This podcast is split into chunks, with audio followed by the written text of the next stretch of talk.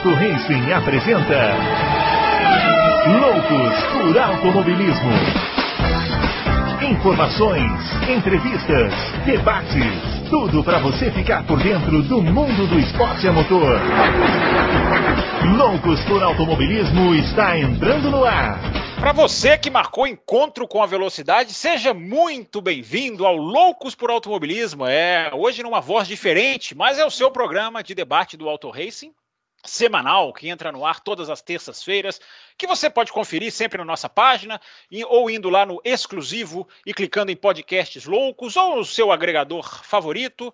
É o podcast que discute automobilismo todas as semanas, hoje numa voz diferente, numa voz um upgrade na voz hoje. Você já percebeu a diferença que nós vamos levar é o âncora titular tá, alegou motivos para não estar presente. Falaremos sobre isso no decorrer da edição, mas deixa eu já aqui, sem mais delongas, apresentar aqui o colega sempre, colega, colega barra chefe, sempre presente em todas as edições de todos os loucos de toda a história do automobilismo, o grande Adalto Silva, que hoje vai me ajudar, eu, Fábio Campos, hoje ele vai me ajudar a responder este batalhão de perguntas que chega pra gente aqui querendo saber, Adalto, do Grande Prêmio da Rússia. Seja bem-vindo a mais uma edição, a 72 do Loucos pro Automobilismo, Adalto. Grande Fábio Campos. O nosso Bruno Aleixo alegou motivos torpes para não participar. É, né? uma desculpinha. Cada... As desculpinhas são esfarrapadas, né? É, é impressionante. Totalmente esfarrapada. E, eu, e fazendo jus ao apelido dele de Bruno Desejo. deixa, deixa, eu já tirar essa das minhas anotações aqui, que eu já ia usar isso contra ele. Agora que você já usou, essa eu não preciso mais usar. E vamos falar, né, claro, né, Adalto, do Grande Prêmio da Rússia, de tudo que aconteceu. Uma corrida que teve mais repercussão, fora pós-corrida ou pré-corrida, dependendo do, do, do, acontecimento, do que propriamente durante a corrida. Vamos falar desse Grande Prêmio da Rússia, né, seu Adalto Silva? Vamos, vamos sim. Uma pistinha horrível, né? Não sei se você concorda com isso. Mas vamos, sim, porque deu bastante repercussão, é verdade.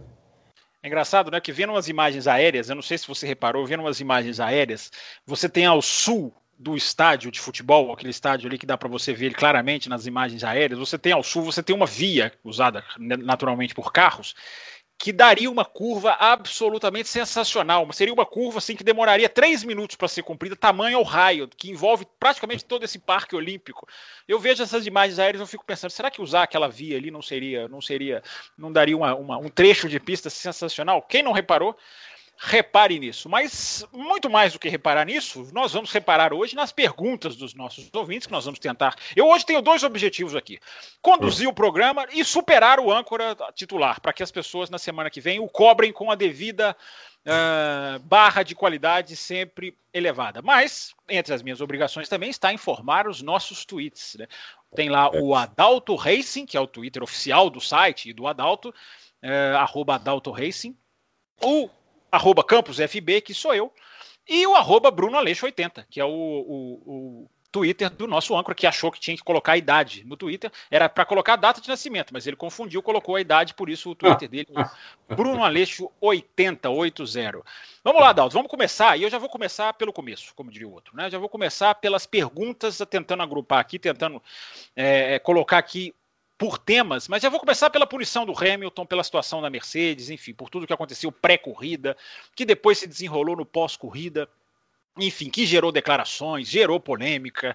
É, e tem muita gente. É, é o, o, grande. As perguntas hoje estão muito diversificadas. Vai dar trabalho para o âncora. Eu acho que o pessoal, quando leu lá no enunciado que não teria Bruno Aleixo, acho que o pessoal se empolgou, o que é ótimo, e mandou muita pergunta. Mas o, o, assunto que domina, para a gente já matar, tentar matar o máximo de perguntas possível, é, é claro, a punição do Hamilton, a punição da, da Mercedes, a questão da largada, do, do, ensaio de largada. Então eu já vou soltar a primeira para você aqui, Adalto, que é do Felipe Pereira, sobre esse, sobre, sobre esse tema. Inclusive, ele coloca: ó, das quatro derrotas do Hamilton no ano, três ele foi punido. Adalto, já te nomei aqui, ó. A Mercedes é boazinha pagar 40 milhões de libras para um piloto. O piloto nem faz tanta diferença, ele diz aqui com certo teor de ironia. Você não hum. quer me contratar para o Auto Racing? Pergunta ele, é, o, o, o Adalto seu. O Felipe pergunta aqui se essa questão, enfim, se essa questão do, do, piloto não fazer diferença, dessa, dessa questão de quem foi o culpado, né, pelo, pela, pela, pela, pela, pela punição. Enfim, Adalto, abre o assunto aí da punição do Hamilton, que acabou mudando toda a história da corrida. É. Bom, é, como, como eu assisto ao vivo a corrida sempre e na, na TV aberta, só depois é que eu vou assistir, eu vou baixar a corrida e assistir outra transmissão. É, na, na, TV aberta nunca passa essa, essa volta que eles saem do box, as voltas de reconhecimento, antes de parar no pitch. Né? Antes de parar na pista, cada um na sua posição para a largada, né? Para dar a volta de, de aquecimento e largar. Uh, nessas voltas que eles dão antes, né, que chama volta de reconhecimento, eles têm um, uns lugares ali para que eles podem treinar a largada. O Hamilton uh, quis, quis treinar em outro lugar porque menos emborrachado é um lugar mais parecido com o lugar que ele ia largar mesmo na corrida, no lugar real que ele ia largar. Porque ali onde todo mundo treina fica super emborrachado. Então ele perguntou para a equipe se podia. A equipe disse que podia. E ele foi lá e treinou lá. E depois começou a corrida e ele foi punido porque ele, é, ele treinou onde não, onde teoricamente não poderia. Teoricamente não, onde não poderia. Né? É, é, mas a equipe falou que tudo bem.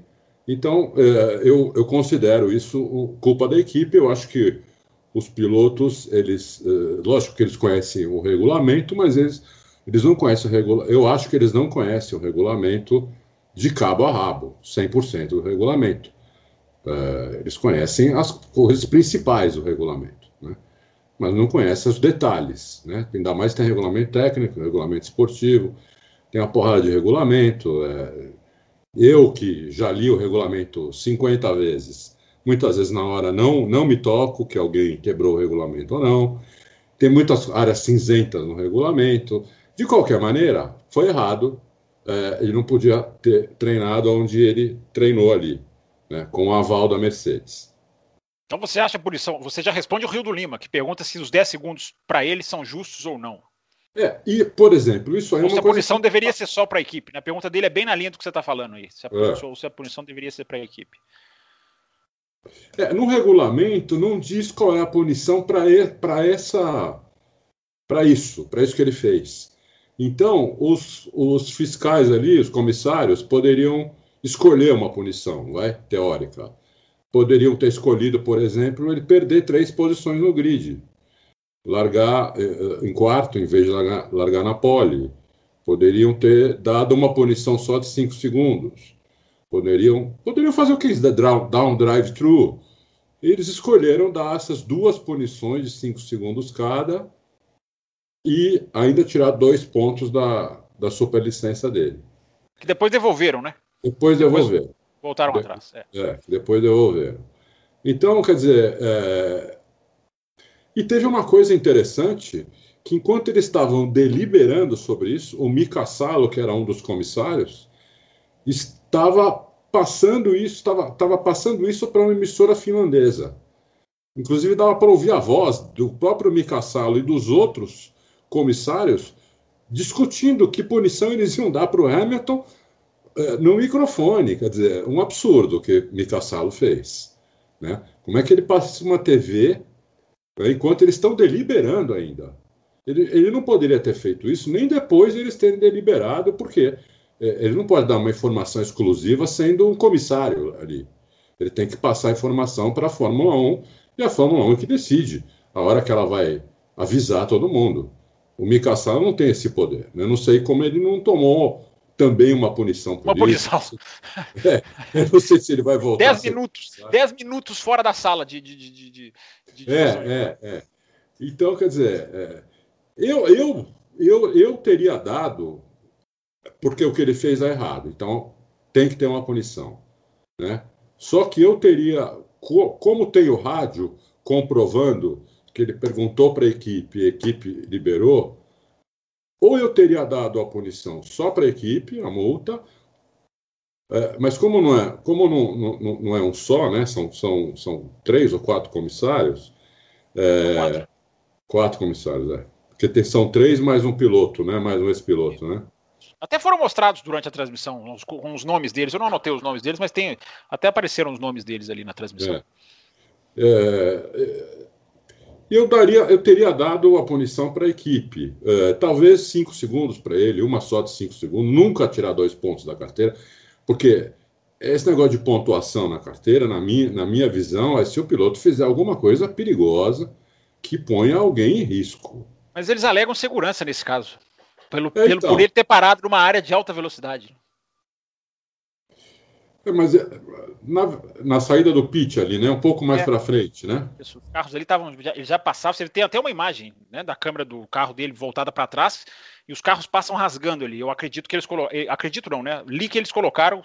A, a, inseriram a questão no, no, no, regulamento de segurança, por isso que muita gente perguntou: poderia ser uma punição financeira? Não, porque infrações de segurança são punições normalmente é, as mais fortes que se pode aplicar ali na pista. É. Então, eu, eu, eu não sei. Eu, eu teria, se fosse eu comissário, se resolvesse sozinho, eu teria dado uma multa maior para a Mercedes, talvez, e no máximo cinco segundos para ele, entendeu? É, eu acho que a punição foi um pouquinho severa, mas que ele, mas que o, o, o caso tinha que ter uma punição, tinha, porque ele, ele treinou largada onde não poderia. Por que ele fez isso é outra história, que a Mercedes deixou. Então, teria punido a Mercedes também, como foi punido. Então você já meio que discorda aqui do Marcelo BP, que pergunta qual punição foi mais injusta, entre aspas, a de Hamilton na Rússia ou do Vettel no Canadá? É... A nossa, a do Canadá, é... né? É. Aquela do Canadá foi uma, uma, coisa absurda, porque aquela não merecia punição nenhuma. Ele errou, né? Eu e você sim, fomos totalmente contra, sim. lembra? Eles entenderam, né? Tanto que eles mudaram o padrão para o resto do ano, né? Eles, eles perceberam o que eles fizeram ali no Canadá, né? É, é. é, exatamente, exatamente. Aquela foi um absurdo. É, de, de, Fábio, você não, vai ter pergunta sobre o, né, o, acidente do Leclerc com o Stroll, não? Tem, tem, tem sim. Ah, tem, tá. Sim. Então a gente fala depois sim. disso. Bom, sobre a punição, eu acho isso, entendeu? Eu acho que foi. Tinha que ter uma punição. Agora, eles podiam escolher a punição, escolheram essa, depois mudaram. O Mika Salo falou. Foi uma, o processo todo foi mal feito né, eu acho. Que a punição tinha que ter, mas o processo dela foi todo mal feito. É, você meio que já, já respondeu também aqui o Leandro de Oliveira Lima, que pergunta justamente, né, por que, que não foi antes da corrida, é, é. qual foi esse processo, o Mika Salo já sabia da punição, ele esbarra aí nisso que você falou, né, nessa questão do, do, do, do, do finlandês, e ele coloca aqui, é. inclusive, o Verstappen ultrapassou por dentro da linha de saída dos carros e nem foi investigado, é, se é proibido e se as regras é, se não são as regras não, não podem punir esse lance, enfim, o Leandro coloca aqui várias, vários questionamentos sobre a punição. Você ia dizer alguma coisa, Adalto? Não, então, é, é, isso. Não tenho nada a acrescentar. Quer dizer, essa do Verstappen que ele falou, eu não, eu não vi, não lembro. Não sei se você lembra. É, ele põe depois... para dentro na linha do box. Se tem um carro mais lento, ele põe passa ali dentro do box. Mas ele não invadiu a área de pit stop das equipes, não. Eu acho que por isso que ele não foi punido. E o, é. o, o, o, João Barata, o, o Adalto, ele manda uma pergunta interessante aqui para você responder. Ele pergunta: o que, que vocês acham da diferença das reações entre Ricardo e Hamilton quando receberam a sua punição? Aí a gente já pode entrar nessa questão para você falar. Tem até notícia que saiu hoje no Auto Racing da questão da, da, da posição do Hamilton após a punição, que disse-se perseguido, que querem mudar regulamentos para pará-lo, que é um absurdo, enfim. E o João Barata faz inclusive essa diferenciação aqui, porque o Ricardo tomou uma punição e disse para a equipe: deixa comigo, eu vou resolver esse problema. E resolveu. O que, que você acha dessa é. diferença dos dois, Adalto? Eu acho o seguinte: o, o, o, Ricardo, ele, primeiro que não, é uma pessoa muito mais assim, easygoing do que, do que todos lá. Não do que o Hamilton, do que o Hamilton, do que todos. É, ele, ele é um e o Norris cara... vão ser, eles, ele e o Norris vão ser a dupla easy going no ano que vem, né? É verdade, é verdade. O Norris também é assim. É, se bem que eu ainda não vi o Norris tomando uma punição para ver a reação dele. É em, todo, é, em, todo, caso, é, o Ricardo a gente sabe que ele é assim, os outros não são. Os outros são, os outros são bem bravos assim quanto a uma punição. Eu, a princípio, sou contra a punição. Né? Eu sou só a favor da, de punições quando elas são muito quando o piloto faz uma coisa muito flagrante, uma coisa muito absurda, é, e a culpa é, e, e, e dá para ver que foi intencional. Fora isso, eu sou muito contra a punição. Assim, De cada 10 punições que eles dão, eu sou contra 9. Entendeu? Então, é, eu sou contra a punição, basicamente. Então, eu, quando puniram o Verstappen, por exemplo, no GP dos Estados Unidos, acho que há dois anos atrás, que ele ultrapassou um cara também por dentro da linha, porque o cara tirou é. a pista dele. Contra o Raikkonen, é. Contra o Raikkonen. O Raikkonen tirou a pista dele. Se ele não, se ele não põe ele, ele, ele bate no Raikkonen. Ele foi punido, eu acho um absurdo, entendeu? É, eu, eu achei várias punições absurdas. Aquela do Vettel foi absurda. É, uma, do, uma do próprio Hamilton, há muitos anos atrás, em cima do Raikkonen em Spa também foi absurda. A de 2008, uma das mais, uma das mais polêmicas né, da, da, é, da Fórmula 1. Exatamente, porque o, o, o para quem não lembra, quem não assistiu, o Hamilton é, foi tentar passar o, o Raikkonen ali na, na freada da buzz stop, ele perdeu a freada e ele é, então ele passou por fora da pista e voltou na frente do Raikkonen. Então o que que eu, naquela época, o que qual era o que, que tinha que ser feito? Tinha que deixar, você tinha que devolver a posição. O, o Hamilton devolveu a posição pro pro pro Raikkonen. O Raikkonen passou totalmente pelo carro do Hamilton. O Hamilton pôs o carro atrás do carro do Raikkonen, só que imediatamente ultrapassou o Raikkonen de novo por dentro. E ele foi punido. Quer dizer, é, foi em 2008, né? Sim, 2008 é aquela corrida que ele perde a vitória. O Massa venceu essa corrida por causa dessa punição. É... Exatamente. O, o, o, Boca, que ainda nesse assunto, eu vou chamar essa parte do programa de tudo que você sempre quis saber sobre a punição à Mercedes, mas tinha medo de perguntar. Para quem é da época do Woody Allen, quem é um pouquinho mais velho, entende, entendeu a referência. Mas ó, porque as perguntas são várias e diversas. O Boca, Adalto, Boca, simplesmente Boca, hum. coloca aqui assim: a Mercedes não está vacilando, Adalto, numas, num, num, nos problemas. Acho que ele está se referindo também ao Grande Prêmio de Monza, aquela questão do box fechado. A Mercedes está vacilando aparentemente mais do que o normal, mais do que deveria? Ou, Tá, eu acho que tá. Eu acho que tá. A Mercedes não como a gente, como até você foi o primeiro a falar isso, o modo, o modus operandi da Mercedes é, é trabalha num nível de excelência tão alto, né, num, que nenhuma outra trabalha, que esse tipo de erro, como, como em Monza e como agora, é, não, eles não podem cometer, entendeu? Eles não podem cometer. Porque são erros claros de quem não conhece o regulamento.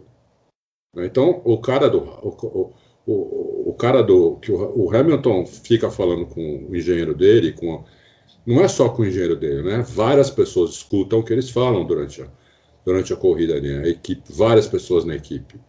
Né? Tem uns 10 que ficam escutando tudo que eles conversam. Então, não é possível que ninguém, né, lá em Monza, na hora, falou: pô, não, não entra que tá com.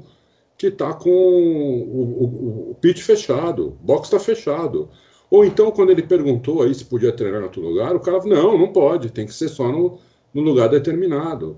Entendeu? Então, é, é, é realmente, é, a Mercedes pisou na bola. Acontece, ninguém é perfeito, né? Todo mundo erra, todo mundo comete erro, e deu azar de cometer dois erros, assim, muito próximos um do outro, né? Que a corrida de Monza faz o quê? Três semanas? Sim, uhum, por aí. É, por aí. E... agora essa de novo. Mas acontece. Eu acho que eles devem agora estar tá lá. A gente conhece o Toto Wolff, sabe como ele é, ele deve estar tá conversando com os caras, falando: vocês vão pegar o regulamento e vão ler de novo 50 vezes, entendeu?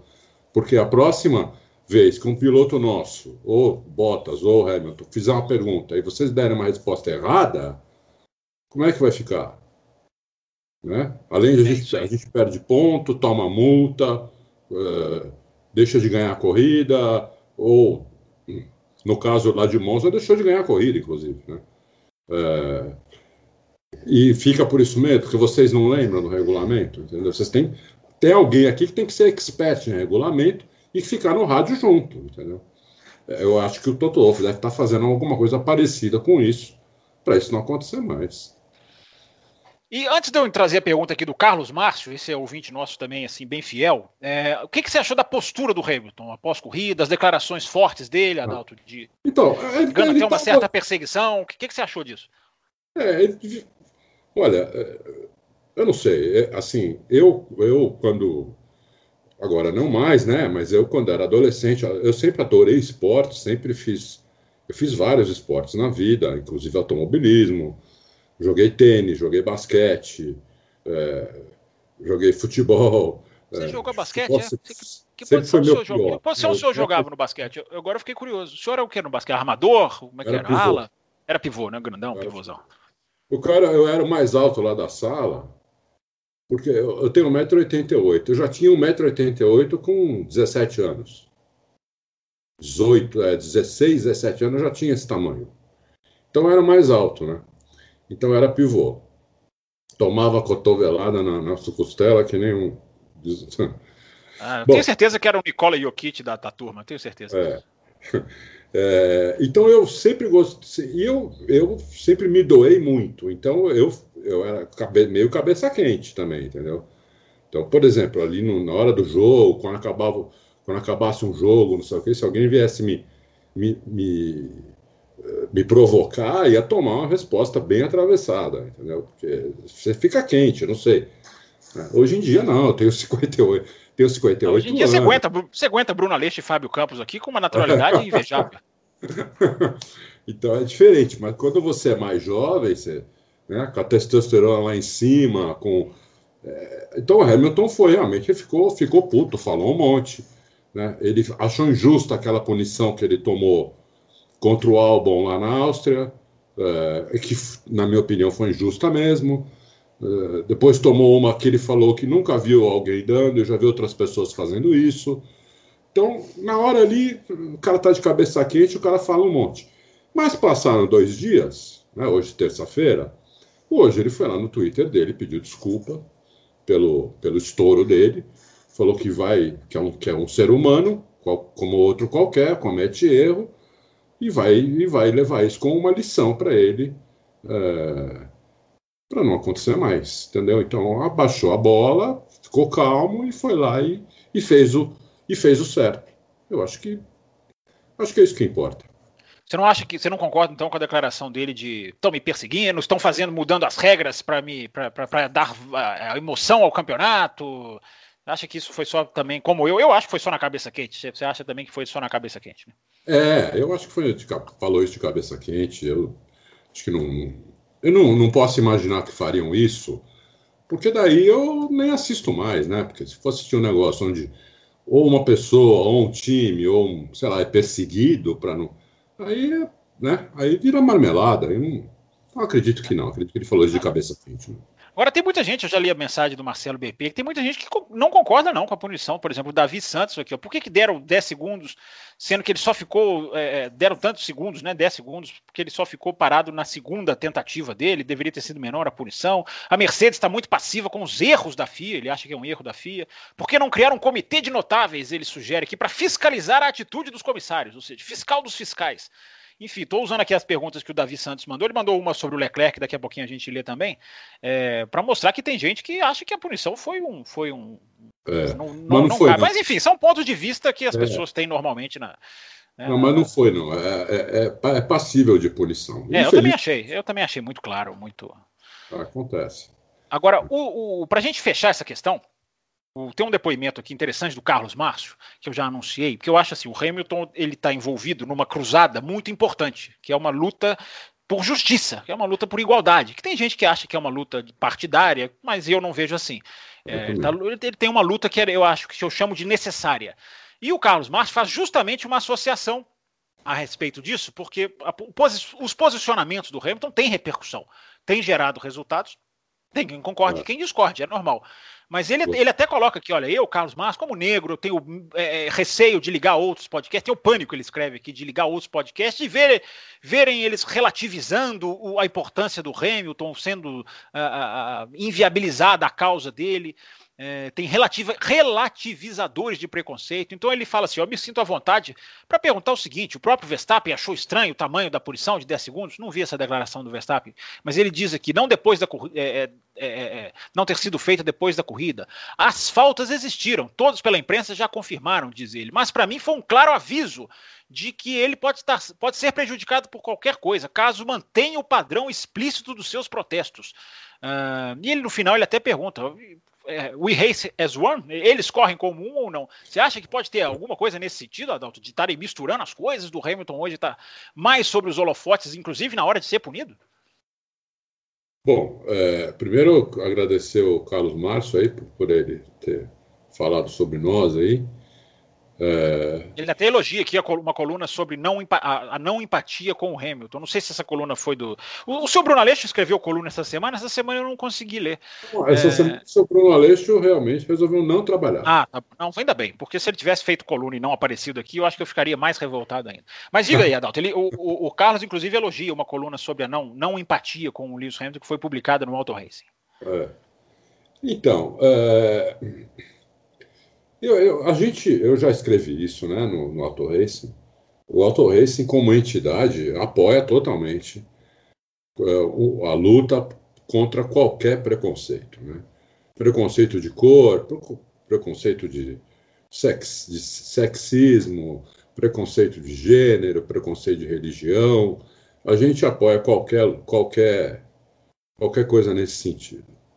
Porque é, é, é, é, é, o certo a fazer, entendeu? As pessoas, é, ninguém é igual um ao outro, é, as pessoas não são iguais, mas elas precisam ter oportunidades iguais. Então, quando você não dá as, as oportunidades, né, quando você não tem escola, educação, saúde para todo mundo de qualidade, né, é, você já começa a da, dando menos oportunidades aos, aos menos favorecidos, né? Então, os menos favorecidos nascem menos favorecidos e vão ter mais dificuldade, muito mais dificuldade na vida do que os outros que são mais favorecidos. É, então, é, a gente apoia essa, essas lutas assim, sem nenhuma. A gente apoia com, com, com, toda, com toda a nossa força, entendeu? É, a Fórmula 1, se não fosse o Hamilton, não estaria fazendo nada. Essa é a verdade. Ele disse isso, né? Ele disse isso. É. Ele, na, na Hungria, ele deu uma entrevista. Ele falou: se eu não tivesse aqui, é, e deixou uns três pontinhos no ar. É, não, não estaria fazendo nada. Eu, eu, eu vou em boxe da Fórmula 1 há muitos anos, né? E uh, uma vez, uma das primeiras vezes que eu fui, uh, foi no box da Williams, quando o Montoya estava lá, e eu andei no box deles, andei no pit lane tudo, e eu só, só o que tinha na, na Fórmula 1 naquela época era branco, basicamente branco. Não tinha nem, nem gente moreninha, nem. Era tudo loirinho de olho azul, basicamente, que tinha lá. Menos na Ferrari, que italiano tem muito italiano de, de cabelo escuro, mas pele branca, é evidente. É, isso com o tempo, eu, eu, senti uma certa mudança. Hoje tem, tem mais gente, por exemplo, tem muito hindu, muita gente. É, que não é absolutamente branca, é, tem muito mais gente assim. Né? Mas é, pretos tem poucos, ainda tem bem poucos. Você vê bem poucos nas equipes, é, várias equipes não tem nenhum, pelo menos lá no box, lá no pit lane, lá no box. Não sei se na, na fábrica deve ter, não sei, mas lá no, tô falando no, no que eu vejo, né? Que é no box. Lá, hoje tem um pouquinho mais, mas é bem pouco também, né? Assim, vamos dizer, hoje no, ainda 90% do que você vê no box da Fórmula 1, trabalhando nas equipes, tudo, são brancos, uh, loiros de olhos azuis. Basicamente, esse é o, esse é o, é o tipo, é o, é o biotipo do, do, de um profissional de Fórmula 1, é esse, entendeu? É, então, é, isso foi melhorando com o tempo. Agora, é, eu não sei se a, se a Fórmula 1 está. Por exemplo, eu não sei o que, que você acha de alguns pilotos não se ajoelharem. Eu vejo que muitos internautas aí concordam, acham que se ajoelhar é o fim do mundo, acham que. Sei lá, eu, eu, eu não sei qual, qual é o problema disso, entendeu? É, eu me ajoelharia sem problema nenhum contra esse preconceito de cor. Se fosse de religião também, se fosse de homossexual também, entendeu? É, então, eu não vejo nenhum problema, ao, contrário, eu vejo que você está apoiando uma causa que é para as pessoas todas serem é, terem oportunidades iguais, entendeu? Não serem iguais, mas terem oportunidades iguais. Não sei o que, que você acha disso. O que, que você acha disso, Fábio? É, eu acho assim, Adalto, assim, é, eu, coloquei até um texto no meu Twitter, não é meu texto, é um texto de um, de um. Ele não é nem um jornalista inglês, ele é um fã de Fórmula 1 inglês, mas que foi publicado num site. Eu coloquei esse texto já tem algumas semanas. É, que o, no, o título do texto é We Don't Race as One é, que é o, o, contrário do slogan da Fórmula 1.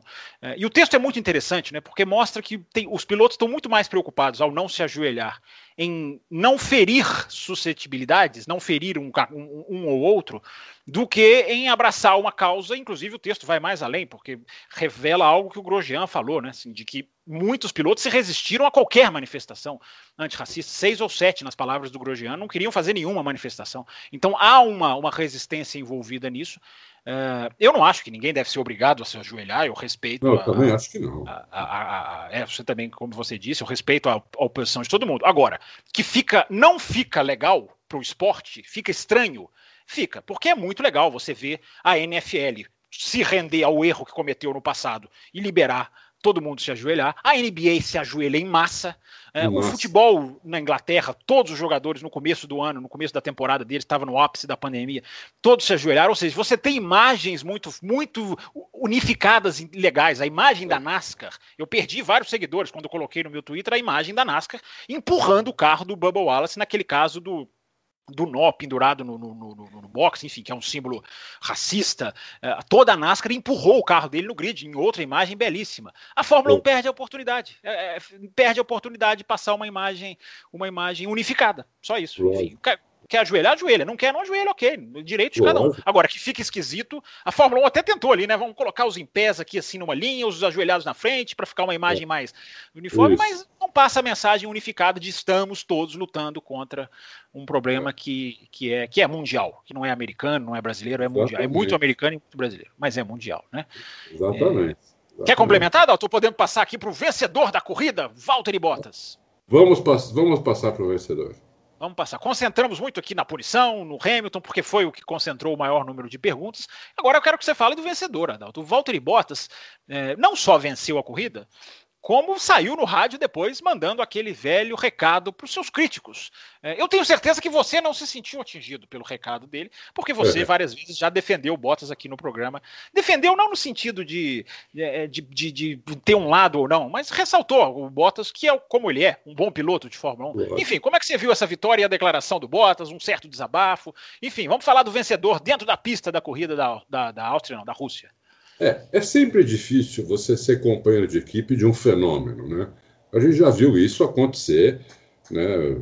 Muitas vezes, né? Os companheiros de equipe do Lauda dava pena, os companheiros de equipe depois eh, do Prost, no seu próprio Lauda, também dava pena. Depois os companheiros de equipe do Senna, então dava pena total, né? É, os companheiros de equipe do Schumacher, é, e hoje você vê os companheiros de equipe do Hamilton e, e, do, e do Verstappen, que, coitados, é, todo mundo acha os caras um, um, lixo. Né? O Adalto, eu até coloquei, eu até coloquei no meu Twitter, vocês, o, o, o Bottas está na melhor e na pior cadeira da Fórmula 1 ao mesmo tempo. Exata, boa, muito boa, é isso mesmo. Ele está na melhor e na pior, porque ele é um bom piloto. Eu acho o Bottas vamos dizer assim, eu, eu digo que tem, tem dois gênios na Fórmula 1, que é o Verstappen e o, e o Hamilton. Depois eu digo que tem dois outros grandes pilotos que eu não, não, não considero gênios, mas são pilotaços ali, que é o, o, o, Ricardo e o Leclerc. Depois, na minha opinião, é o Bottas. Opa, tá eu bem acho cotado. Bottas. Hã? Tá bem cotado no seu ranking. É. O Bottas, na minha opinião, é o quinto melhor piloto da Fórmula 1, em 20. O, Porque o Alonso não voltou ainda, né? O Alonso ah? vai entrar atrás do Bottas. O Alonso vai entrar é, nessa lista aí? Isso. O Alonso vai entrar ano que vem, aí diferente. Vamos ver. Vamos ver também se o Alonso, eu vou torcer para que não aconteça isso, se o Alonso já não está na descendente. Né? Vamos torcer, porque o Ricardo está fazendo um ótimo trabalho lá na, lá na, Lá na Renault, a gente. Me pergunta sobre a Renault, daqui a pouco a gente vai falar sobre eles também. Então. E o, o, o, o Alonso vai entrar no lugar dele. Vamos ver se o Alonso vai fazer igual ou melhor. Eu, assim, a minha expectativa é, é de igual para melhor. Porque o Alonso também era um gênio. Né? Vamos, vamos ver se ele continua gênio. ou se a idade que chega para todo mundo já está começando a pesar na, nele. Vamos ver. Eu não sei ainda, mas eu acho que existe essa possibilidade da idade estar começando a pesar. É questão de reflexo, uh, tem, uma, tem umas questões que são, que são importantes na, na, na Fórmula 1, principalmente o reflexo. Né? O carro de Fórmula 1 é muito arisco. Você não corrige um carro de Fórmula 1 depois que ele escapa. Né? Você, é, você corrige quando você sente que ele vai escapar. Você já tem que estar preparado para começar a correção. Senão você, não, senão você não corrige mais. Ainda mais os desse ano, né? É, é, os desse ano são carros que o, Button fala, são carros que não voltam do erro, né? É. Inclusive, a gente viu, não sei se você viu todos os treinos na Rússia, é, o, o, que a gente teve na sexta-feira de escapada, de rodada, Vi. de batida, foi uma grandeza. Né? Muitas. Principalmente. Porque ventava naquela... muito, né? É, estão do lado é. do mar ali, o vento teve uma influência impressionante. E, e, os bumps, né? A pista, impressionante como a Rússia criou bumps, né? Que é aquela coisa normal que vai acontecendo nos asfaltos, né? Com, é. com o tempo, né? É, a é. pista, a Rússia era lisinha e hoje é uma pista cheia de bumps. Isso, engraçado mesmo, né? Era uma das pistas mais lisas que tinha. Sim. E agora não é A Sky da Inglaterra até comparou. Assim, o, asfalto era preto na primeira corrida, o esclareamento natural que acontece. Né? Hoje ele é branco, e no branco você, você identifica vários. Eles identificaram vários, apontaram ali com a setinha, enfim. É, é impressionante. Rodadas na sexta-feira por causa de bumps. Então, na curva uh, eh, 15, que é aquela curva onde o Vettel quebrou no ano passado. Mas enfim, Adalto, te interrompi você estava falando sobre Alonso e depois Bottas. Então, é, o Bottas, então, como você falou, ele está na melhor e na pior, no pior assento né, da Fórmula 1. Então, como a maioria das pessoas é 8, 80, né? então se o Bottas não ganha do o Hamilton, todo mundo, até os caras que não, que não gostam dele, consideram que o cara é gênio atrás do volante, pilotando o carro. Não estou falando do Hamilton fora do carro, falando dentro do carro, pilotando o carro. Né? Isso é quase uma, uma, uma unanimidade. Agora, o cara que está do lado, se ele é gênio, ele vai ganhar do cara que está do lado dele. Ele vai ganhar do companheiro de equipe dele, sempre, ou quase sempre. Assim como acontecia com o Schumacher, com, com o Senna, com o Prost, com o Lauda, com o Stewart, com vários pilotos. Né? Esses caras sempre ganhavam do companheiro de equipe. O companheiro de equipe às vezes beliscava uma ou outra. Quando era bom, quando era ruim mesmo, não beliscava nunca. Porque quando aconteceu algum problema com esses gênios, o companheiro de equipe não estava em segundo, ele estava em quarto, em quinto, entendeu? É, então ele não conseguia capitalizar em cima. O Bottas consegue. Então o Hamilton teve problema, ele foi lá e ganhou a corrida. É a segunda corrida do ano, já que ele, já que ele ganha. A primeira. Ele, ganha, ele... ele ganharia sim a posição, Adal? Até a pergunta do Paulo André Lopes. O Bottas ganharia? Eu acho que não, porque o Hamilton estava muito bem, né? Ele conseguiu. Mas é questão do pneu, né, Dalton? Assim, o Hamilton teve que largar pelo, pelo sábado, teve que largar com um pneu mais macio, né? É e a gente nunca vai saber a resposta. A gente até é viu, verdade. ele fez um stint até mais longo do que eu esperava, 16 voltas. Mas enfim. Tem razão. É... Eu, é, é, por causa disso, eu não tenho certeza mesmo se ele ganharia. Eu acho até que ganharia, mas eu não tenho certeza. É, não tenho mesmo. Boa, você lembrou você bem. o meu respeito por dizer não tenho certeza, você ganhou meu. Você já tinha o meu respeito. Meu respeito só aumentou agora por, por você. E o, você acha que o desabafo do, do, o desabafo do Bottas no rádio vem por causa disso, Adalto? Assim, é o cara que está que tá nessa, nessa cadeira elétrica e que ganha ali e acaba explodindo? É por causa disso, entendeu? Porque lá na Fórmula 1, você também vai no box, você também vai. O Bottas é super considerável. Você, você, não tem ninguém eu, lá. A falar, era um nome para Renault antes do Alonso Isso. ser anunciado. Se não fosse Exatamente. o Vettel, talvez, talvez fosse um bom nome também. Não sei. Hoje em dia a gente não sabe que Vettel é esse, mas é, é, é seria um nome, por exemplo, para Renault que seria dificilmente teria críticas. A minha não teria de maneira então, alguma. Então, a Renault chegou a, chegou a conversar com ele, né? É verdade. Chegou é verdade. Chegou mesmo. Há, informa há informações dessa conversa mesmo. É que é difícil tirar o cara da Mercedes, né, meu? É difícil tirar um cara da Mercedes para pôr na Renault. Né? É difícil, mas chegou a conversar com ele. É, então, eu acho que o Bottas ele, deve sentir, no, no fundo, né? Eu, eu, imagino que ele tente não sentir, mas você vê o mundo todo falando. É. Né?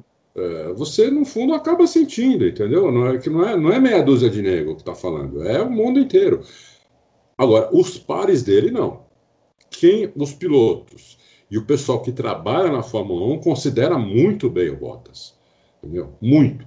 Então, é, se os próprios pares ah, dizem que o cara é bom, o cara é rápido, o cara é focado, o cara quase não comete erro, então o cara é bom, entendeu? Eu, eu, eu vejo. E a minha sensação também é que o cara é bom, entendeu? Agora, é, o outro é gênio. É um, então... é um bom no meio de grande, é um bom no meio de excepcionais, né? Aí é. É, é, é, é difícil, né? O lado psicológico eu fico. Foi até isso que eu coloquei no meu Twitter. Assim, como é que o piloto psicologicamente vive com essa situação, né? É uma coisa que nós nunca vamos descobrir, né? Como será que o, que o, o Albon está vivendo essa situação? Porque o Albon ele está tomando um vareio do Verstappen que dá pena, rapaz. Estou começando a ficar com pena dele. Eu sem conhecer o cara, nada. Adalto, você poderia, você poderia me dar um motivo, um, que não seja a, a existência da AlphaTauri, para que a Red Bull não contrate o Sérgio Pérez? Você consegue ter um motivo para você? Não. Não consigo. Não Estamos consigo. Nessa, porque eu também não consigo achar. É. Olha, no, no, no, eles, eles nem falam, por exemplo, em trazer o Sainz ou o Ricardo de volta. nunca, nem falaram. Por exemplo, ano passado eles poderiam ter falado isso. Vamos, tra vamos tentar trazer um dos dois de volta. Né? Nem é, isso o Ricardo, o Ricardo acabou de sair, acho que seria difícil, né? O cara acabou é, de sair. Seria difícil, seria difícil. Mas eles, sabe, é, é, tá na cara. Nenhum dos três ali da Red Bull né, tem condição de, de, de empurrar o Verstappen não fica nem atrás do Verstappen. Fica várias posições atrás, toma meio segundo na. O Pérez seria perfeito, porque ele provavelmente não superaria o Verstappen e marcaria tanto ponto para a equipe. O que o Pérez fez esse final de semana foi, um, foi, um, foi mais uma pilotagem de alto. Talvez a que você estava esperando, né, Dal? Você falou aqui um programa atrás Sim. que o Pérez não, não, fez aquela atuação. E aí, essa da Rússia foi uma atuação que te convenceu? Foi. Ou ainda foi. Não, essa foi uma atuação. Essa foi uma atuação que a gente espera do, do Sérgio Pérez. É verdade. Né? Essa é uma atuação que eu espero dele, entendeu? Que ele consiga é, ter sempre uma atuação dessa com o carro que ele tem atualmente. Né? É, lógico que eu não podia esperar uma atuação dessa com o carro que ele tinha antes, porque o carro era ruim. Outro que teve outra grande atuação foi o Leclerc, né? Também. Um carro ruim, um carro que não Sim. empurra, né? um carro ruim. Ele chegou em sexto. Pô, o cara chegou em sexto, é grande atuação? É pelo carro que ele tem, pô. Ele tem um carro hoje que não anda nada. E o, o companheiro de equipe dele, o Vettel, chegou em 13 terceiro. Né? Então, na, na, é, é, por aí que você tem que ver. Pelo carro que o cara tem, é pelo carro que o cara tem, entendeu? Pelo carro que ele tem, hoje o, o, o Pérez fez uma atuação espetacular na, na, na Rússia. É isso. Então vamos lá, para gente para eu começar, daqui a pouco eu vou entrar na, na página do Louco e começar a subir as perguntas por ordem cronológica, mas vamos matar o outro assunto que você citou aqui, Adalto, que foi o segundo mais perguntado, que é o, o, o toque, já que a gente está falando de Racing Point, Sérgio Pérez, vamos passar para o companheiro dele, que é o toque entre Leclerc e Stroll, que foi no, aconteceu ali no comecinho da corrida, e tem muita gente perguntando por que, que o Leclerc não foi punido, o Rio do Lima, por exemplo, eu já li pergunta sua aqui em Rio do Lima, tô, você vê que eu sou muito mais generoso do que o âncora titular, né? O Rio do Lima me pergunta se ele for, não foi punido, por quê, já que ele tirou o, o, o Stroll da corrida. O Plínio Rodrigues, na verdade, o Plínio Rodrigues pergunta aqui sobre o motor da Ferrari para o ano que vem, daqui a pouquinho você responde. Uh, mas a Gabriela Trindade, a ouvinte, mulher, merece aqui sempre a prioridade. Devia ter falado o nome dela antes do Rildo. Uh, pergunta a mesma coisa, por que, que o Leclerc não foi punido, já que ele tirou o Stroll? Deixa eu ver se tem mais alguém falando dele aqui. Tem. Uh, o doutor Caveira fala, mas ele fala aqui mais sobre, sobre outra questão envolvendo aqui é, Aston Martin. Uh, são esses mesmo, Adalto, que perguntam sobre Leclerc, Leclerc, punido ou não, e também o Davi Santos, ou Davi, Davi ou David, enfim, também toca no assunto Leclerc versus Stroll, seu Adalto Silva, para você dissecar aí essa, esse acidente. É, é, eles não puniram porque não era para punir mesmo, porque são acidentes de corrida. Eles puniram o Hamilton num acidente igualzinho com o Albon, eles erraram lá. Não erraram agora, erraram lá. Mas você achou igualzinho você... mesmo? A situação, um na largada e o outro numa disputa de posição, não pode ser considerado uma. Eu não concordo com a punição. Quer dizer, eu, eu entendo a punição para o Hamilton, mas se ele fosse, não fosse punido, acho também super natural. É, mas o julgamento não é um pouco diferente na largada e uma disputa de posição, ou não? Hum.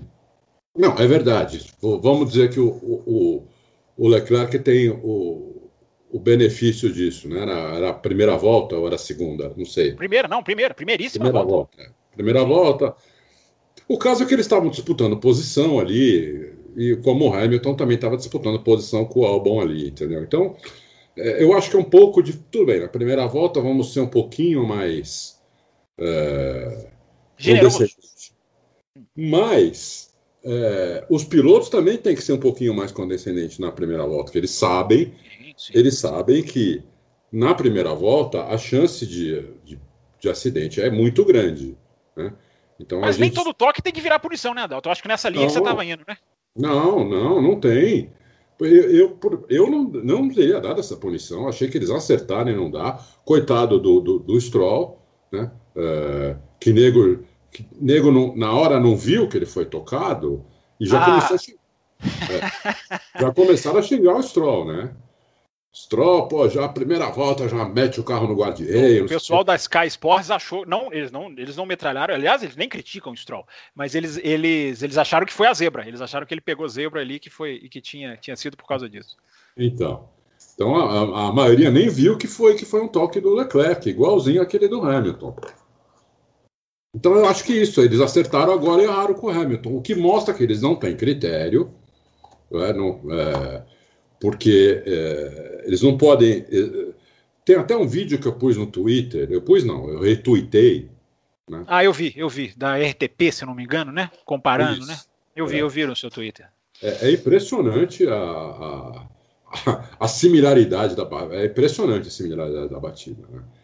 Aliás, teve duas similaridades, teve uma também do uma ultrapassagem do Mick Schumacher também, que igualzinho a que o pai dele fez sobre o Montoya na Austrália em 2000 ou 2001, não lembro. Igualzinha. 2001, é, 2000 o Montoya ainda não estava, 2001. É, então era 2001, 2002, eu não lembro que ano era. O Montoya estava na Williams, né, nos primeiros anos aí na Fórmula 1. É igualzinha também, né, do, do Mick Schumacher. Então, é, teve, teve essas, esses, dois, esses dois vídeos que foi muito impressionante. Essa do, do Schumacher eu recebi várias vezes por, por WhatsApp, inclusive. Mas eu não teria punido, não. E erraram com o Hamilton quando puniram o Hamilton. Alguém falou aí, né, que o Hamilton tomou três punições nas quatro corridas que ele não ganhou. Uhum. Sim. Ganhar... Não, me faça, não me faça voltar a procurar aqui, mas foi, alguém é. citou. Alguém citou isso. É, ah, foi o Felipe ganhar... Pereira, achei aqui, ó, foi o Felipe Pereira. Achou?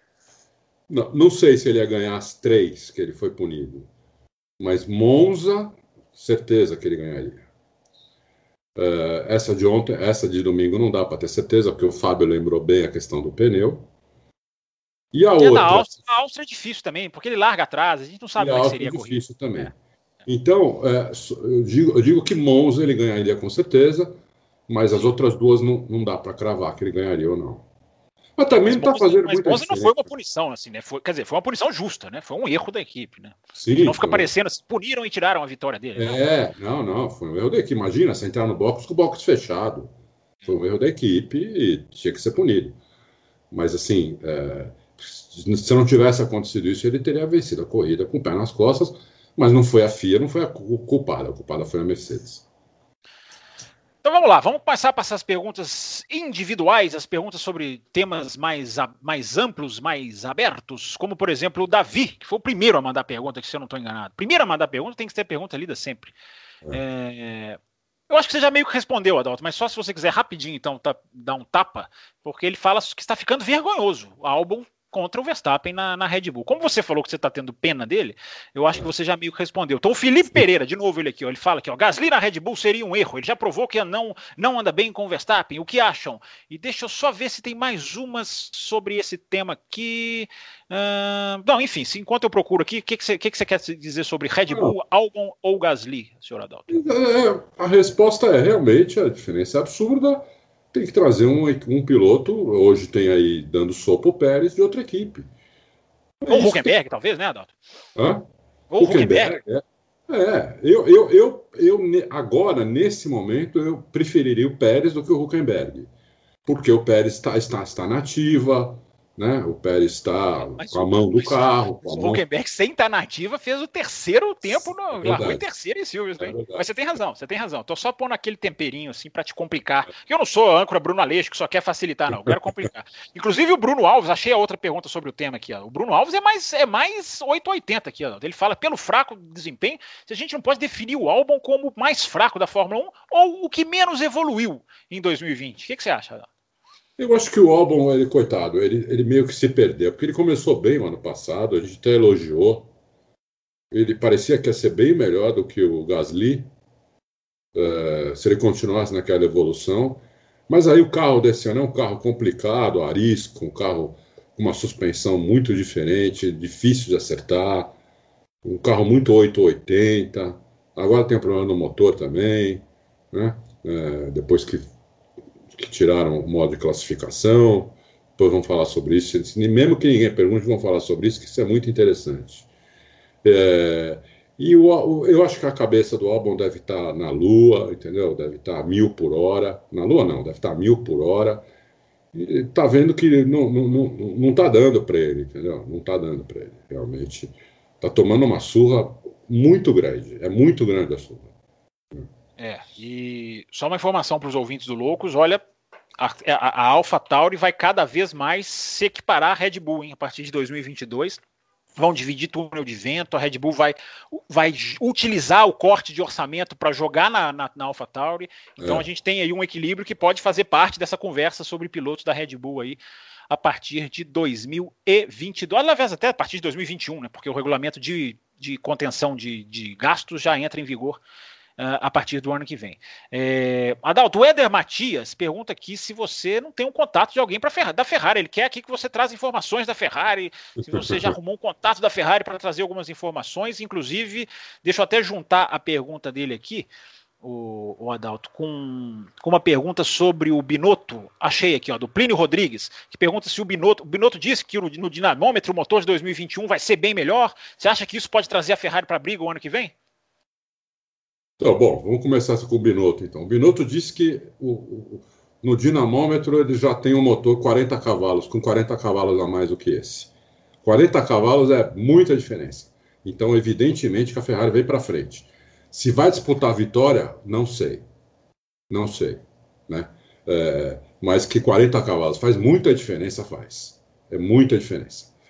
Então, é, evidentemente que Vamos ver se é verdade, vamos ver se vai ter os 40 cavalos mesmo. Porque hoje todos os problemas da Ferrari se resumem a isso. O resto é tudo consequência.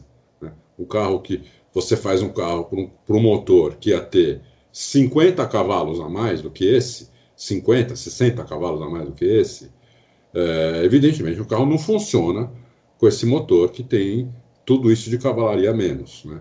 Tudo no carro fica um lixo. É, o carro fica com muito arrasto, o carro, tudo, o carro sai de frente, o carro sai de traseira.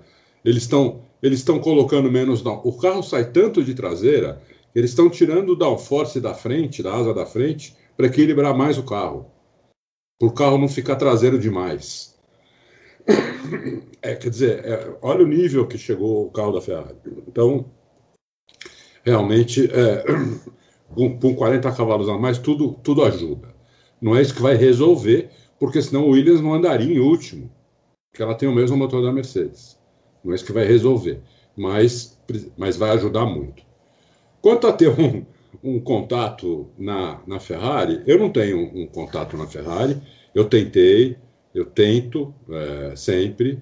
É, essa, essa busca é essa busca ela é sempre sem fim, né? Mesmo, mesmo quando você já tem, você, a busca sempre continua. São sem né? fins, é. Quando você já tem, você faz tudo para não perder, né? É, porque qualquer besteira você perde. Né? E, e... Eu, eu, faço tudo para ter dois, sem que um saiba do outro, vou confessar para você. É, é, é, mas é isso, isso é o ideal mesmo, isso é o ideal mesmo. É, eu, eu, eu tento, continuo tentando, não, não só lá, tento na McLaren, tento na Renault, tento em várias equipes, né? Já tive, eu, eu tive, já tive na Williams, já tive na McLaren, não tenho mais. Hoje tenho na, na Mercedes, na Red Bull, e continuo tentando em outras equipes. Mas é, é, muito difícil, porque, veja bem, eu não, eu não vou nas corridas de Fórmula 1 né, no mundo inteiro. Eu tenho contato com eles quando eles vêm para o Brasil. Então, eu, eu fiz contato com, com, todo esse pessoal que eu conheço da Fórmula 1, que eu tenho WhatsApp, que bato papo, que não sei o quê. É, não são só, não é só o Lúdio Leite, tem mais gente, só que, só que é muito mais, é um contato muito mais, é, muito menos intenso, vamos dizer assim, né? É, que, que é, eu tento desde sempre, entendeu? Agora, o contato, como, como tem na Red Bull e na Mercedes, se eu fosse, eu acho que eu teria mais se eu fosse em todas as corridas de Fórmula 1. Né? Porque daí você convive com os caras, os caras estão acostumados a te ver, é mais fácil o cara confiar em você, é mais, mais fácil o cara te passar uma informação e ter certeza que você não vai dizer que foi ele que passou a informação, entendeu?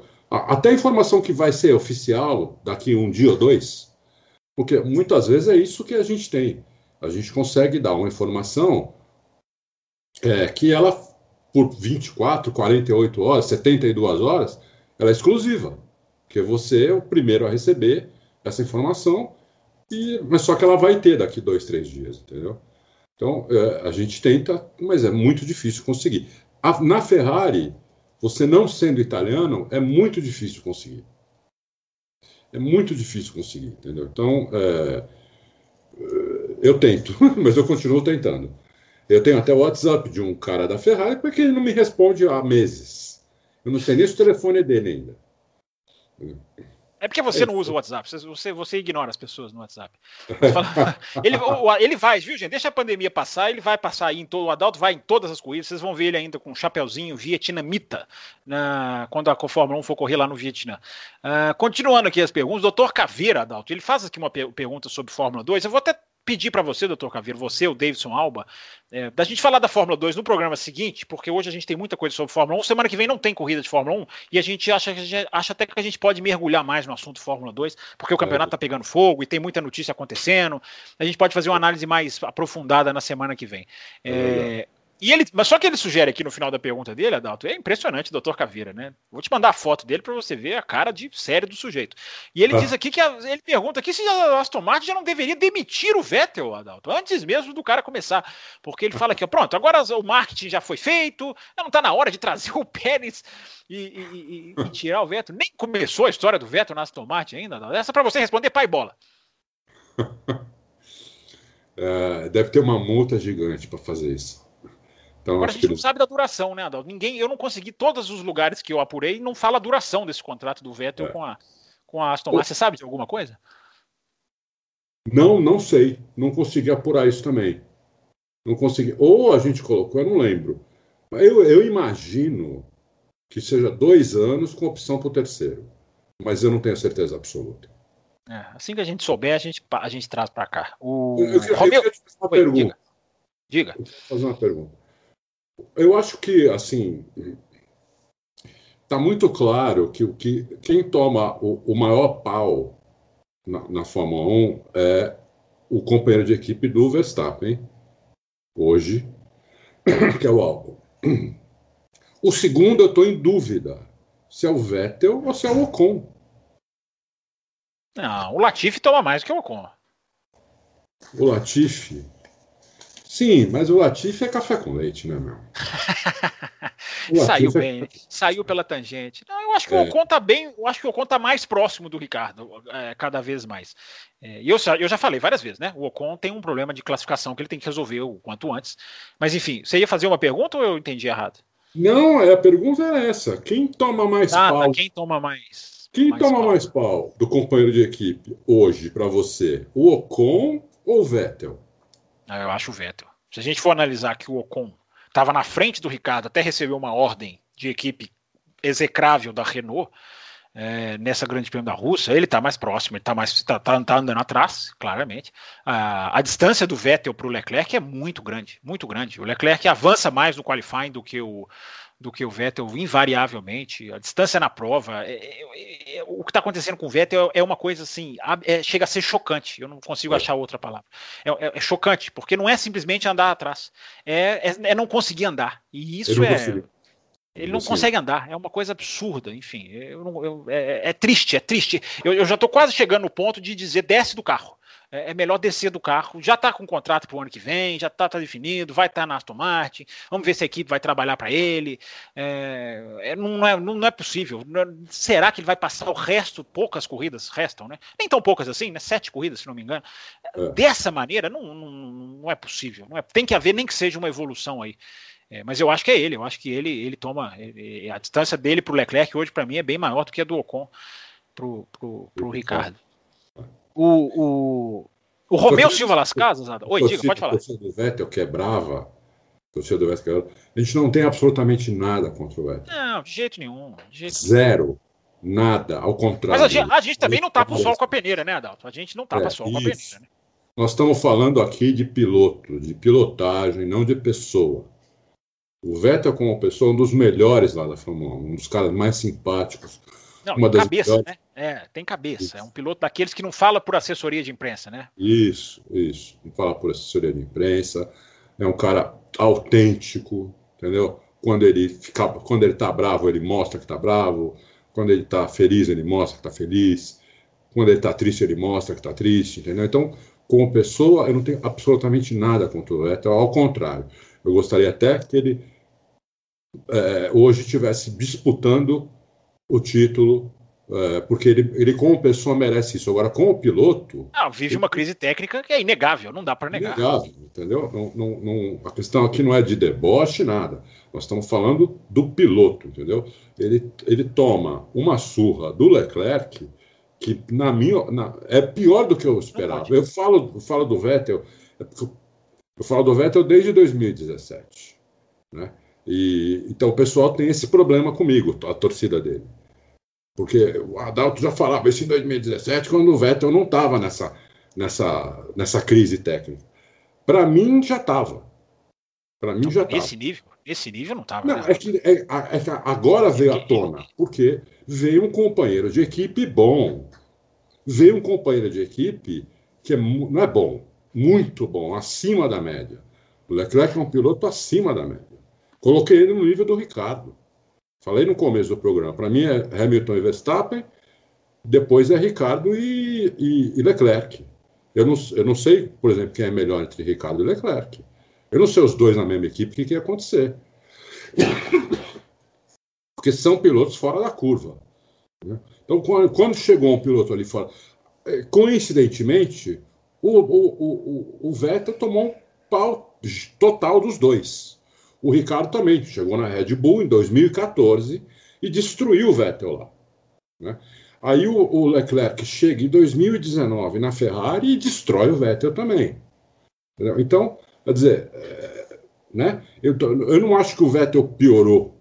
Eu acho apenas que colocaram um companheiro de equipe lá que guia muito. Entendeu? Ah, mas e ele aí... ganhava corrida, Adalto. Ele ganhava corrida. Hoje ele não consegue render. É. Eu entendo a questão do companheiro de equipe, mas em 2017 ele ganhou corrida, em 2018 ele ganhou, ganhou. corrida. Hoje, até 2019 ele ganhou aquela corrida de Singapura, mais ali, né, naquele pulo estratégico, mas foi, enfim, foi bem, é. rendeu. Hoje, hoje ele mergulhou numa, hoje ele mergulhou numa coisa que, que, que é absurda, é incrível. É. Mas enfim, Bom, é questão de cada um. É, é, o Romeu Silva Las Casas, rapidinho, Adalto. 22 provas no ano que vem, na íntegra ou não? Para você calendário? Não. Na, na íntegra. Na íntegra. Não tem cancelamento para você? A Fórmula 1 consegue cumprir as 22? Eu acho que sim, eu acho que consegue. Estou tor tor torcendo muito para isso. Até pelo, pela saúde da, das pessoas. Que, né, que a gente está torcendo que vai ter uma vacina é, até lá. Né, o campeonato começa em março tem um monte de. Nunca teve tanta vacina sendo testada na, na história da humanidade. É, eu tenho muita fé que até março do ano que vem nós vamos ter uma vacina que vai, é, que vai curar essa doença e que a vida volte ao normal até aparecer outro vírus, né? Mas tomara que outro vírus apareça daqui 20 anos, 30, 40 anos, né?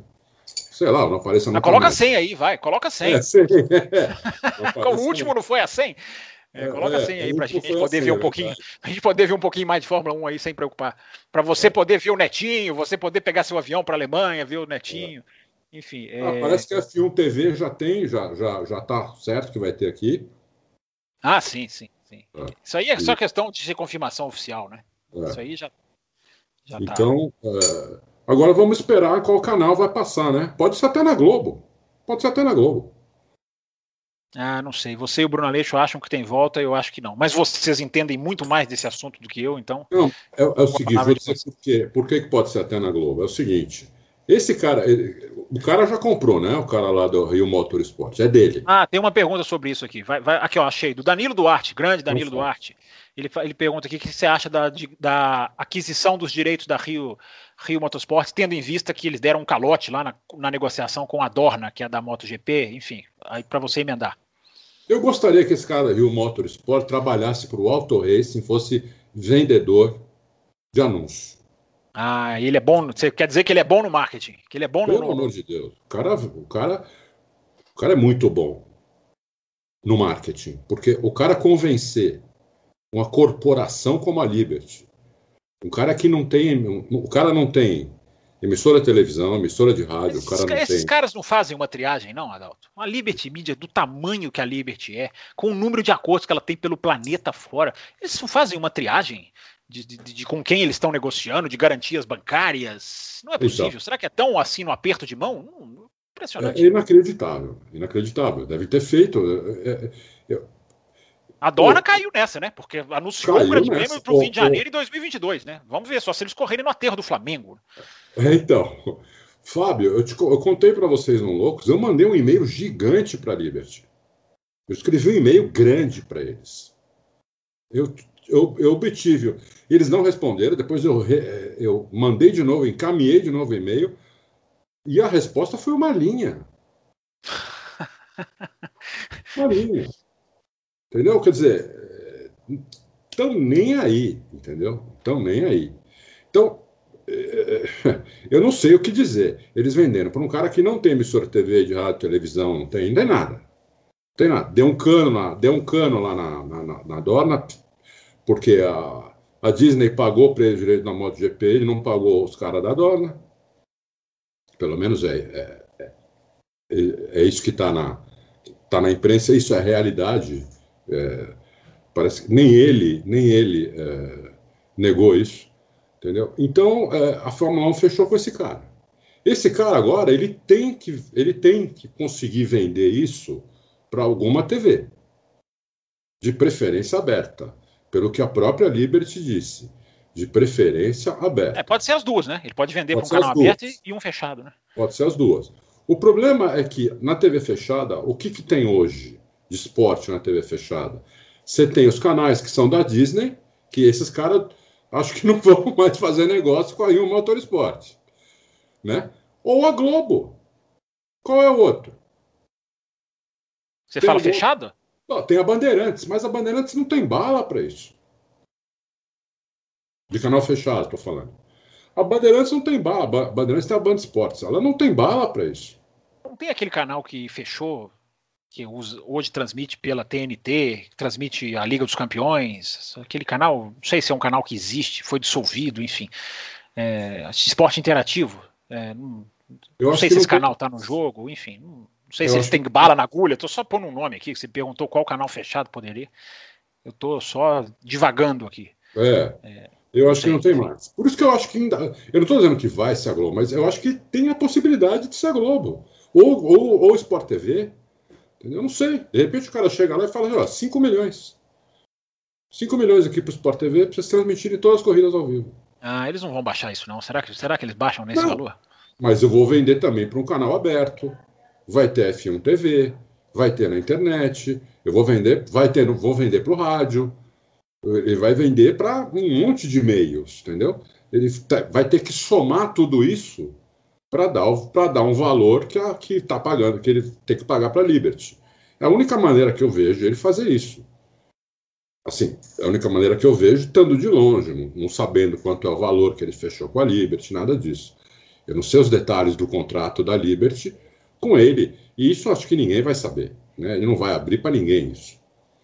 Então, é, sem saber os detalhes, o que eu posso imaginar é que ele vai vender para várias mídias e a soma dos, desses valores vai ter que dar um, vai ter que dar um, um valor que ele vai que ele vai pagar a Liberty. Né? Eu ouvi dizer até, mas eu ouvi dizer também, é, é uma, é uma suposição, de que ele pode é, chegar, inclusive, com um patrocinador já para uma emissora. Ó, aqui tá. Você quer comprar a Fórmula 1? Já tem esses patrocinadores.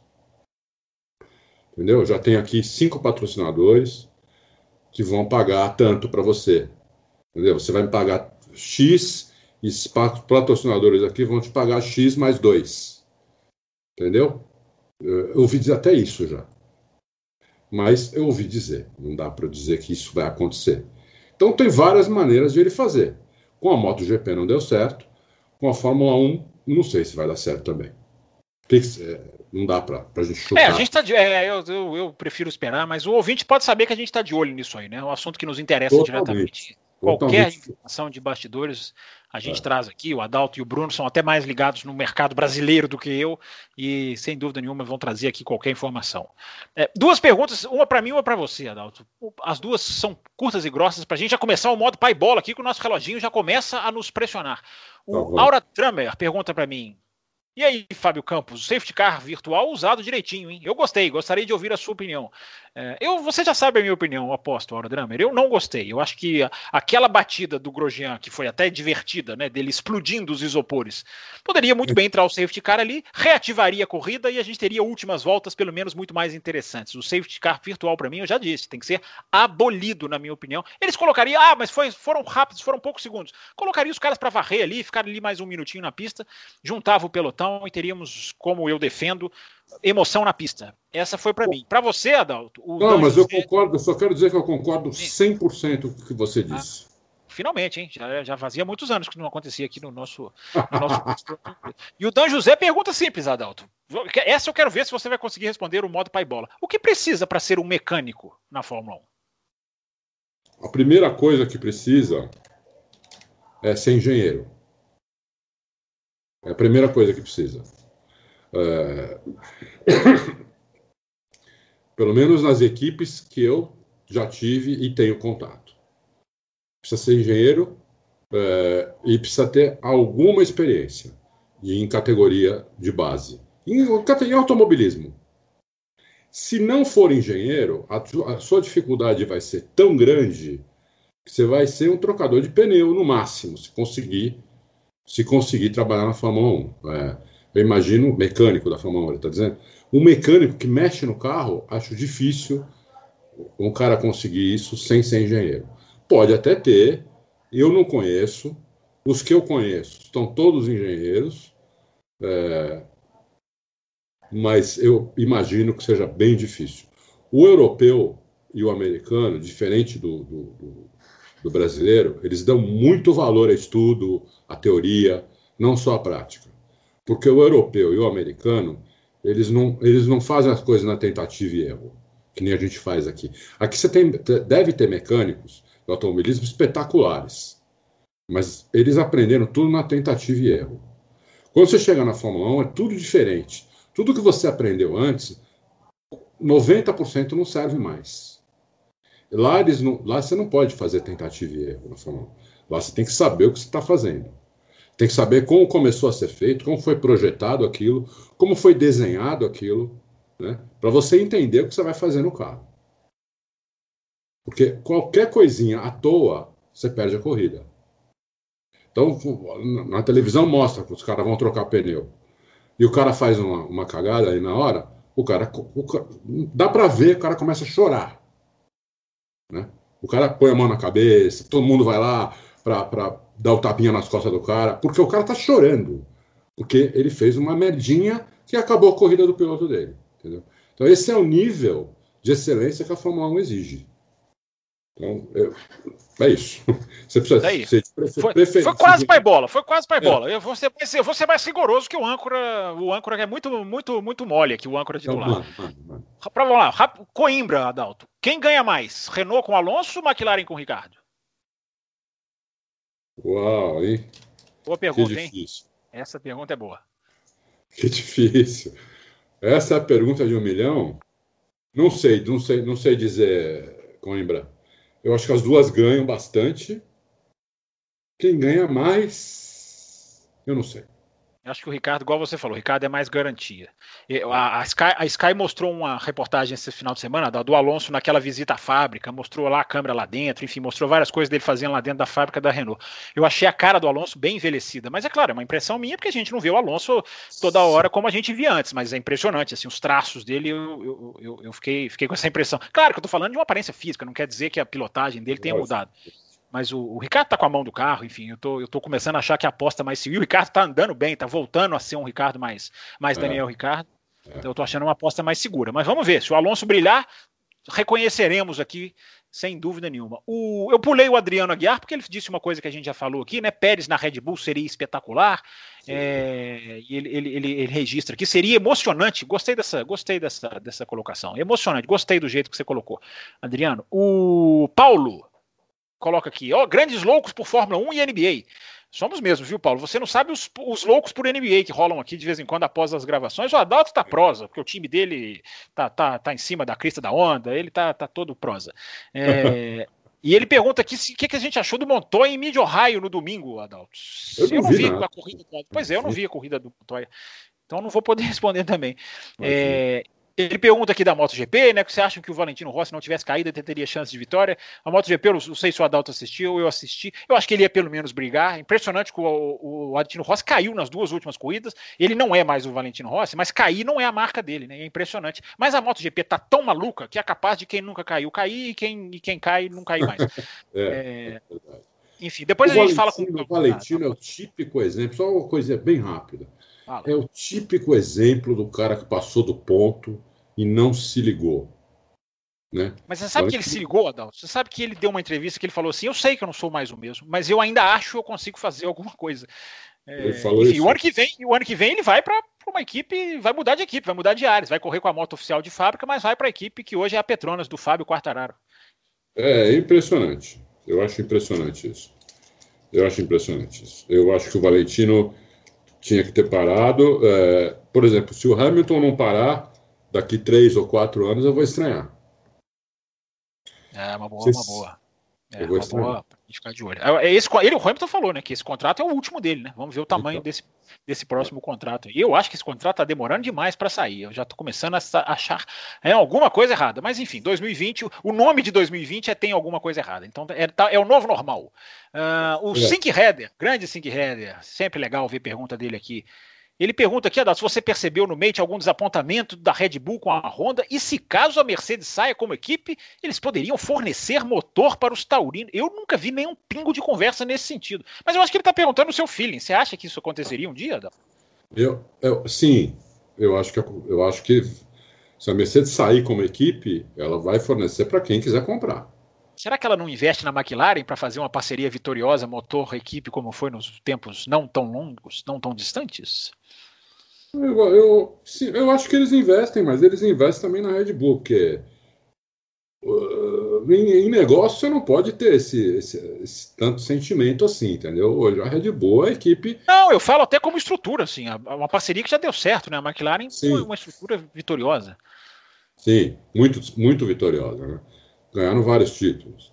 Mas é, eu acho Mas eles não. não vão sair também, né, Adalto? Eu, não tô, eu tô achando que. Eu até já achei que eles fossem sair, já achei mais. Hoje eu acho menos.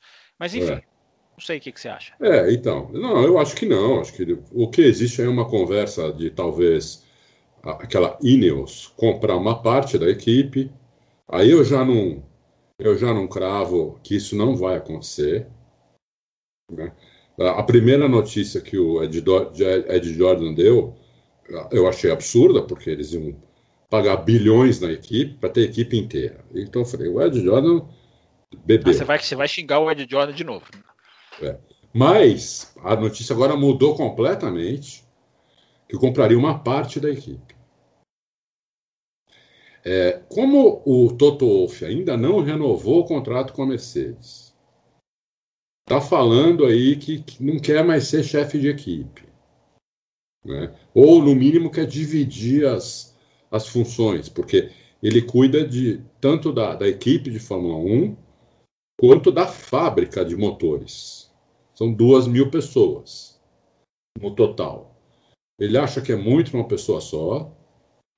Ele quer, no mínimo, dividir isso daí. Ele não renovou o contrato ainda. com a Mercedes. Então, e essa Ineos está querendo comprar uma parte. Eu não sei, por exemplo, se o Toto Wolff não está afim de vender a parte dele para essa Ineos.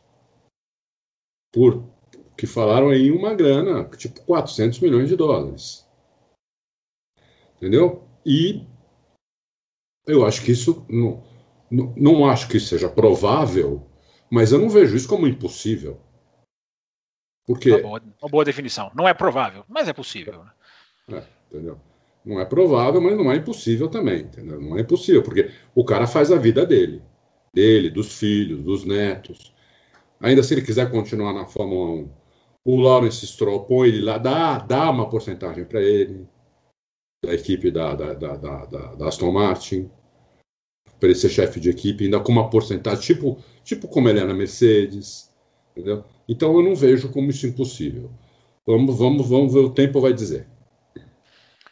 Marçal, aliás, a gente falou do Bottas e eu esqueci de citar que a gente respondeu ao André Siqueira, é, que tinha perguntado essa questão do Bottas, bravo, enfim, a gente já respondeu. Legal, obrigado, André, pela sua pergunta. Vamos correr porque o reloginho está apertando e tem muita pergunta aqui na fila. O Marçal Cauí Prado Kawai Prado, desculpa, é, fala aqui dessa questão de que parece que o problema da UP da Honda é o conjunto de baterias, é o vilão. Se eles podem corrigir isso nessa temporada, Adalto, ou se, ou se já estão corrigindo para a de 2000, a temporada de 2021, ou se nenhuma dessas possibilidades você ouviu falar. Não, aí, aí que tá. Chegamos num ponto que eu queria falar muito sobre isso. É... Eu, tinha, eu tinha uma informação que eu não podia, eu não podia tornar pública, porque é, foi, foi me passado off-record. Então, eu não podia tornar pública. Mas ela veio a público. Então, eu posso falar. O que acontece é o seguinte: o motor da Honda é, é o motor mais econômico da Fórmula 1. Então, o, a Honda tinha condição de, por exemplo, é, largar com 10, 15 quilos a menos de combustível do que as outras equipes do que as outras equipes com outros motores. O que a Honda fez para ter um modo de classificação? A Honda é, conseguia aumentar, é, ela, ela, ela, ela, tinha um modo, o modo de, de classificação da Honda era fazer a turbina girar mais. Para a turbina girar mais, precisa de mais combustível. Como a Honda era um motor mais econômico, eles não tinham esse problema. Eles faziam isso tanto na, tanto na classificação quanto na corrida, quando precisava ultrapassar, defender de posição. Tudo isso faz. O, o modo de motor lá gastava mais combustível a turbina girava mais. O que aconteceu quando tiraram o modo de classificação? A Honda não pode fazer mais isso. Por quê? É, você não pode mais mudar o modo durante o final, durante entre a classificação e a corrida. Só tem um modo. Mesmo com o modo que a Honda, que a Honda gaste mais combustível, ela não chega na Mercedes. Então ela ficou com uma, um dilema. É, vamos gastar mais combustível é, e colocar o motor com, com quase com certamente vai ter problema antes de sete corridas, porque a turbina vai girar demais, ou vamos deixar o modo de corrida normal e, e largando com menos peso. Então, eles decidiram fazer essa, essa segunda, por, por, até por segurança também, essa segunda opção. Então, o que acontece? A turbina gira menos ela gira menos, ela gera menos calor por MGOH. O MGOH manda menos energia para a bateria do que poderia.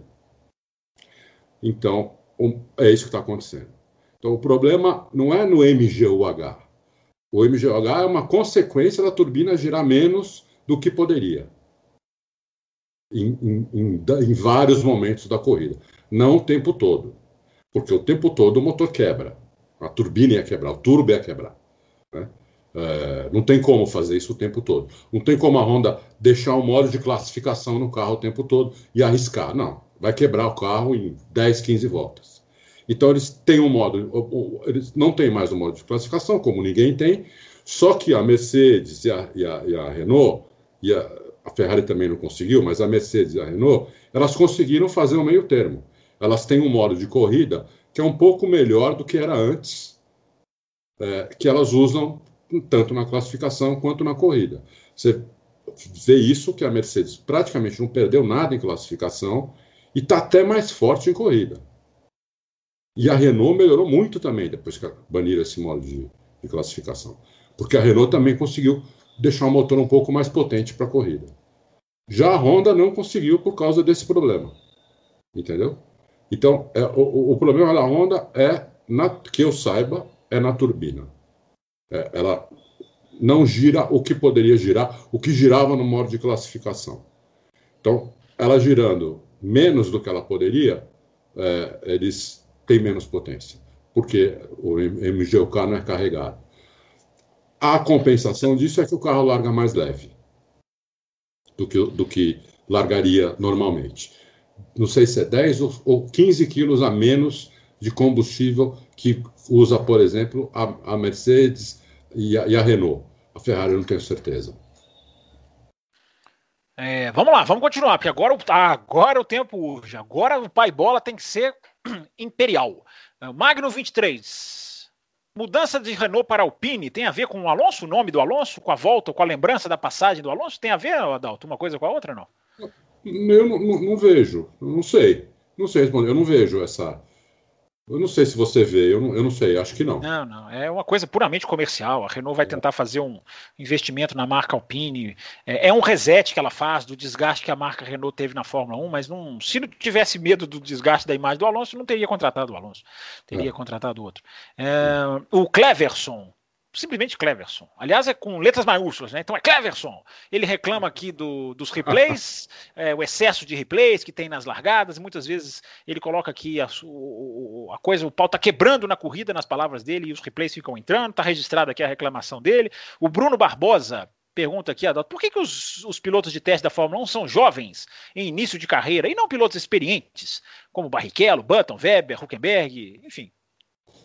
É porque, teoricamente, esses pilotos seriam, eles, além de eles serem pilotos de teste, eles são o piloto reserva também, né? Teoricamente, eles teriam é que assumir pra o carro. Assumir, né? Isso. É, caso o piloto titular tivesse algum problema. Mas a gente viu, por exemplo, na, na Racing Point, na Racing Point, quando o Pérez pegou lá o Covid, chamaram o, o, o chamaram o Huckenberg, que não era piloto de teste, nada. Então, é, o, o, por exemplo, o Pietro Fittipaldi é o piloto de teste da Haas e ninguém fala nele para assumir o lugar de alguém, de algum piloto da Haas, que a gente sabe que, no mínimo, o Grosjean não vai estar tá mais no ano que vem. No mínimo, o Grosjean. Se não os é. dois. É, Mas o Grosjean, ninguém fala é. no Pietro Fittipaldi, entendeu? É, então, chance é, zero. Né? O piloto de teste da Fórmula 1 hoje virou um negócio que sei lá, um enfeite, eu não sei o que. É pior do que, pois é, é pior você ser piloto de testes hoje da Fórmula 1 do que você estar tá na Fórmula 2. É, é, exatamente. Que é curioso, né? Que é curioso. E, inclusive, você respondeu aqui sobre o, o, Antônio, né? Que ele fala: demissão do Grosjean, sim ou com certeza? Os dois, Antônio. O Grosjean já está, inclusive, conversando com outras categorias. Ele já deu uma entrevista na Hungria, muito assim, já falando em tom de passado, né? Já fiquei aqui, já dei o que tinha que dar. É, não exatamente com essas palavras, mas já num tom assim muito de. Né, nunca venci uma corrida, vejo os caras que corriam comigo vencendo. É, enfim, já o Grosjean acho que já acabou. Reclamou é, do carro pra caramba. Ah, isso ele é. Ele, na sexta-feira, ele é um leão dentro do carro. É, impressionante como ele briga com a equipe, enfim, fala, não tem jeito, mas é o estilo dele. Ele, ele, ele, ele, ele é assim desde o começo na, na raça. Uh, o, o Newton Lavieri mais uma pergunta grande aqui. Ele fala sobre aquela questão dos isopores, que aliás foi uma das imagens mais divertidas, foi o próprio Grosjean explodindo os isopores. e a gente, teve, a gente teve um erro do Carlos Sainz, que eu, eu, considero um dos erros mais crassos que eu já vi nos últimos anos na Fórmula 1, Adalto, do Carlos Sainz na largada, porque foi uma coisa tão absurda. Ali eu acho que foi uma coisa até mais mental do que técnica. Porque a batida do Sainz ali, assim, ele, ele ele, ele, não, ele não calculou, ele simplesmente não calculou e arrebentou o carro ali na largada. Quer falar sobre isso? O Newton cita esse, esse lance aqui. Você quer falar sobre isso, Adalto? Não, foi, eu acho que se explicou bem, porque o, o, o, o Sainz não é um piloto de fazer isso. Entendeu? É, é ali foi mais julgamento do que. Ele tentou é. passar acelerando onde não dava. Né? Exatamente. Entendeu? Deu um tilt nele ali. fez uma besteira enorme. Mas é. não, é o, não é o Sainz aquilo, esquece.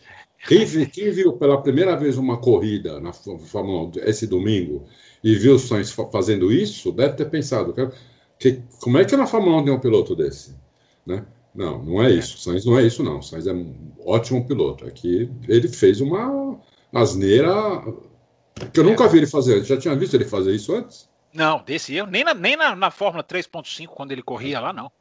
É, e o Newton, o Newton Laviera até fala, implementaram errado esse desvio, esqueceram de delimitar a velocidade. Não, eles fazem o, o desvio apertado por querer, Newton. Para o cara justamente ter que levantar o pé e perder tempo, né? E foi justamente Isso. o que ele não fez. É. Né? É, ele, não, ele não levantou o pé, aí não conseguiu passar. Mas enfim, todo ano na Rússia eles mudam um pouquinho essa, essa área de escape na curva 2, eles estão sempre tentando achar ali um, um meio termo para tirar do piloto velocidade. É, o Rafael Iabi. O que dizer da diferença de 20 pontos do P4 Norris para o P10 Gasly após 10 corridas? É interessante, né, Dalton? A competitividade do P4 ao P10 na tabela, 20 pontos apenas, né? Bem é. lembrado aqui pelo Rafael. Não, se você tirar fora a Mercedes e o Verstappen, o resto está embolado, basicamente. E a Williams que anda na rabeira, o resto está embolado. Está bem embolado. Né? Hoje você, se fazer uma aposta aí, quem vai chegar em quem vai chegar em quinto, sexto, sétimo, é, sabe, você tem que contar com muita sorte, porque está bem embolado, entendeu? Você imaginava que o Leclerc ia, ia chegar em sexto lugar? Não, nessa corrida não. É? Ainda mais uma pista que até uma pista de motor, né? Que o motor é importante. É, é. é foi uma ia chegar na frente de uma Renault, inclusive. Ele, porque é. eu, eu, né? Não, não, não, não dá para entender é. isso aí. Entendeu? É, mas a Renault dá aquela ordem para o Ocon tirar o pé, Sim. e o Ocon estava tão à frente do Ricardo, ele levanta o pé, de, de, perde muito tempo, o Ricardo cruza a chicane, toma punição. Que, que, que atrapalhada da Renault. É, mas, o, mas o Ocon também estava um tempão at, atrás ali do, do, do Leclerc que não conseguia passar, né? É, mas depois ele até passa. O, o, o Vettel segurou o Ricardo um pouquinho, depois ele passa o Vettel, mas enfim, eu acho eu acho que matou a corrida dele. É, mas enfim, o Ricardo acabou conseguindo tirar os 5 segundos que ele tomou na, na, no, ali no cronômetro. O, só para registrar aqui, o Marcos dos Santos, eu não sei se eu já coloquei o nome dele nas perguntas do Hamilton, ele fala da punição do Hamilton, da questão dos, dos riscos de perder ponto na superlicença, se a gente não acha que isso é exagerado, o Adalto já respondeu sobre isso, ele fala da questão do racismo, a gente leu aqui, está registrado aqui, tá, Marcos, a questão que, você, que ele coloca, como o Carlos também falou desse ponto. O Lauro, ele, ele pergunta aqui a ferrarização do comando da FOM, Adalto Brown, Domenicali, a FIA com Todd, isso é prejudicial para a categoria? É, vide o caso dele, já associa aqui, ele já acha que já tem um efeito aqui, ó. E vide o caso do Leclerc com o Stroll, punição sem sentido para o Hamilton. Tem, tá acontecendo uma ferrarização da Fórmula 1, Adalto? Quem Pode perguntou isso? O Lauro, simplesmente Lauro, assim. Só isso Lauro. o nome dele. é, para, assim, é, o, o, você olhar, né, o, o cara que manda lá na, na, na, Fórmula 1 da Liberty é o Ross Brown, mas o Ross Brown, depois da Ferrari, teve, teve a própria equipe, trabalhou na Mercedes, tudo. O presidente da FIA. O profissionalismo rompe um pouco isso, né, Adalto? Eu acho que é muito, é muito, é um modo de pensar muito amador, se fosse é. aplicado. Os caras não é. ficam lá, ah, vou defender a Ferrari. É, possível, é, né? Eu também acho que não. Eu também acho que não. Eu, eu não sei se eu escolheria o Domenicali para isso. Né? Porque o Domenicali tem uma cabeça europeia, não americana. Então eu não sei se ele vai mudar os rumos que o Chase Carey estava levando a Fórmula 1, que eram aqueles rumos né, de, de NBA, NFL, essas coisas. É, mas o dono da Liberty, né, é o, o, o, Greg Maffei, o dono da Liberty, ainda é o americano, enfim, ele ainda é o dono do negócio todo, né? Então, ele, provavelmente ele é há uma dono, linha, mas... há uma filosofia que não será quebrada, eu acredito. eu espero que... que... não. Eu espero que o, que o Domenicali, que é, é europeu da Gema, né? italiano. italiano da Gema, da, da, quando ele saiu da Ferrari, ele foi para Lamborghini. Né? É, foi para Porsche e depois para Lamborghini, ou seja, é, é um cara pode... que tem aí um, é, um, muito bem cotado no mercado. Né? Muito bem cotado, não. Ele tecnicamente perfeito. Ele, é, eu não sei se ele está agora, se colocaram ele no cargo certo, mas eu gosto do Domenicali, mas eu não sei se colocaram ele no cargo certo.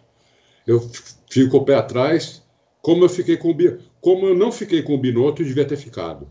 O Binotto, como, como técnico, excelente, como, como chefe de equipe, um desastre. Vamos ver. Espero que o Domenicali não seja um desastre como CEO da Liberty. Vamos lá, onde é que eu parei aqui? Agora me perdi todo aqui. O Boca, eu já li a pergunta dele sobre Hamilton, Marcos dos Santos agora, acabei de falar do Lauro. Você falou do Lauro. Isso, Lauro. O João Paulo Lamas, eu já citei ele aqui, que falava do Mica Salo. William Macedo da Silva pergunta o seguinte: na opinião de vocês, qual o melhor sistema de balanço de performance? Adalto, ele até cita aqui, Mundial de Endurance, enfim, você tem uma fórmula de balanço de performance que você acha ideal, Adalto, ou não? Tenho, mas é, é, o problema é o seguinte. O problema é que é pai bola agora, você não vai conseguir responder muito longo, senão vai acabar o tempo. Não, só, só, só digo uma coisa: na Fórmula 1 não dá para fazer isso. Né? É, para mim, o melhor sistema de, de, que existe é você pegar os carros e pegar pilotos é, diferentes de outras equipes, de outras categorias até, e mandar eles andarem, fazer tempo, e para você é, balancear a performance dos carros. Né? Muitos campeonatos fazem isso, né? mas na Fórmula 1 isso não, nem, nem passa pela cabeça, um negócio desse não, não existe. Não sei se ele quis dizer na Fórmula 1, não, eu não estou achando a pergunta. É, não, ele não cita, não, ele não cita a Fórmula 1, não. Ele só Sim. pergunta melhor sistema de balanço de performance. Ele até cita aqui o GT, enfim, o EC, então ele, ele. Endurance no Brasil, na verdade. O EC não, ele cita Endurance no Brasil. Enfim, é, ele, não, ele não se refere à Fórmula 1, não. Ele se refere à filosofia, digamos assim, no automobilismo. É, eu, eu acho assim, eu, rapidinho também, eu acho que o que a MotoGP faz é muito legal. Eu nunca tinha pensado nesse sistema e ele dá muito certo. Você dá mais treino, você dá mais motor, você dá mais combustível para quem está atrás, e à medida que essas equipes vão chegando, você vai tirando. Enfim, eu, dá muito certo, deu muito certo na MotoGP. Hoje a gente tem equipes totalmente equilibradas, KTM, Suzuki, Yamaha, todo mundo brigando. Eu acho que é o sistema que até a Fórmula 1 poderia. Isso porque poderia o Marques não está lá, né? É, o Marques a gente. Mas enfim, há um equilíbrio das motos, né? Porque o Marques seria o desequilíbrio no talento. Esse aí realmente é. Aí a gente entra no. Tem que clonar o Marques, para colocar o Marques em cada equipe ali. É, aí seria. Cada Deve voltar esse ano ainda o Marcos. Ele, ele deu uma entrevista esse final de semana, quer voltar pelo menos para a última prova.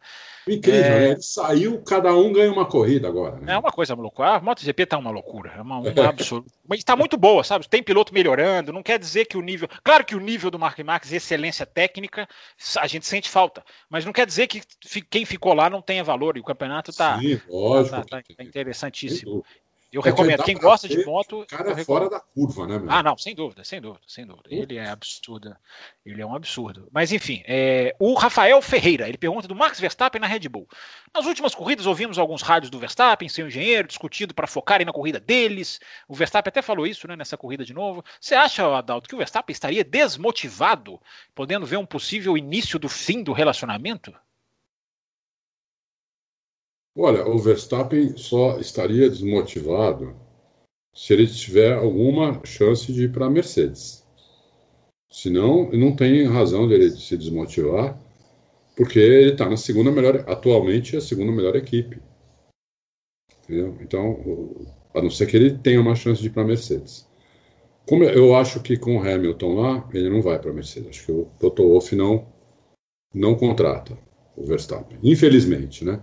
Eu, Por isso que eu, eu falo, Hamilton na Red Bull, eu e Ed Jordan, estamos juntos, leve o Hamilton para a Red Bull. É, não vai acontecer, eu sei, mas seria legal. É... Foi para a bola essa, gostei. Então, eu já vou passar para o Mário Sérgio, sem citar nomes. Digamos que uma equipe tem um primeiro e um segundo piloto por X razões. Esse piloto pega todas as atualizações primeiro, e quando ele bate, as atualizações que iam para o companheiro de equipe vão para ele. Como vocês acham que fica a cabeça de ambos os pilotos? Eu acho que isso é uma coisa mais já que assimilada no meio da Fórmula 1, você não acha, não, Adalto? O, primeiro, o piloto que está na frente, tem muita, achando que, muita gente achando que o, Le, o Stroll está recebendo as atualizações por causa do, do, do, da paternidade. Não é. é. O ano passado o, Pérez recebeu porque estava na frente no campeonato. É, você acha que isso mexe com a cabeça dos pilotos, Adalto, ou já é uma coisa internalizada? Que palavrinha feia, hein? Na é. Bom, eu, no fundo mexe. Eu acho que é uma coisa já internalizada. Eles sabem que isso vai acontecer em, em algumas equipes. Né? Em outras eles não esperam que isso aconteça. Ninguém espera que isso aconteça na, na Mercedes, na Red Bull. Na Ferrari acontece assim até de propósito, né, porque o primeiro piloto da Ferrari tem as vantagens todas mesmo. É, Mas isso não se. Na McLaren isso não acontece. Então, em algumas equipes isso, isso não acontece. Em outras, infelizmente, acontece e, e é uma coisa que o piloto já sabe. Ele está indo para uma equipe que acontece isso, ele sabe que vai acontecer, mas acho que no fundo ele sente. É, mas é porque eu acho que o que eu entendi da pergunta do Mário Sérgio, assim, são as atualizações quando tem só uma. Não é necessariamente um favorecimento. É assim, ó, gente, a gente tem uma, vai. Eu acho que eles meio que entendem que vai para o cara que tiver mais pontos. Ah, sim, é, isso é verdade. É, é. a pergunta dele foi nesse sentido. Foi. É porque eu li a pergunta dele aqui com um tom dramático. Ou foi minha? Diga. Hã?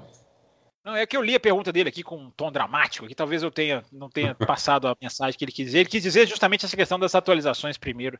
É, mas é interessante, enfim, é uma coisa que a gente acompanha. E o Pérez, sem as atualizações, andou na frente do Stroll o final de semana inteiro, né?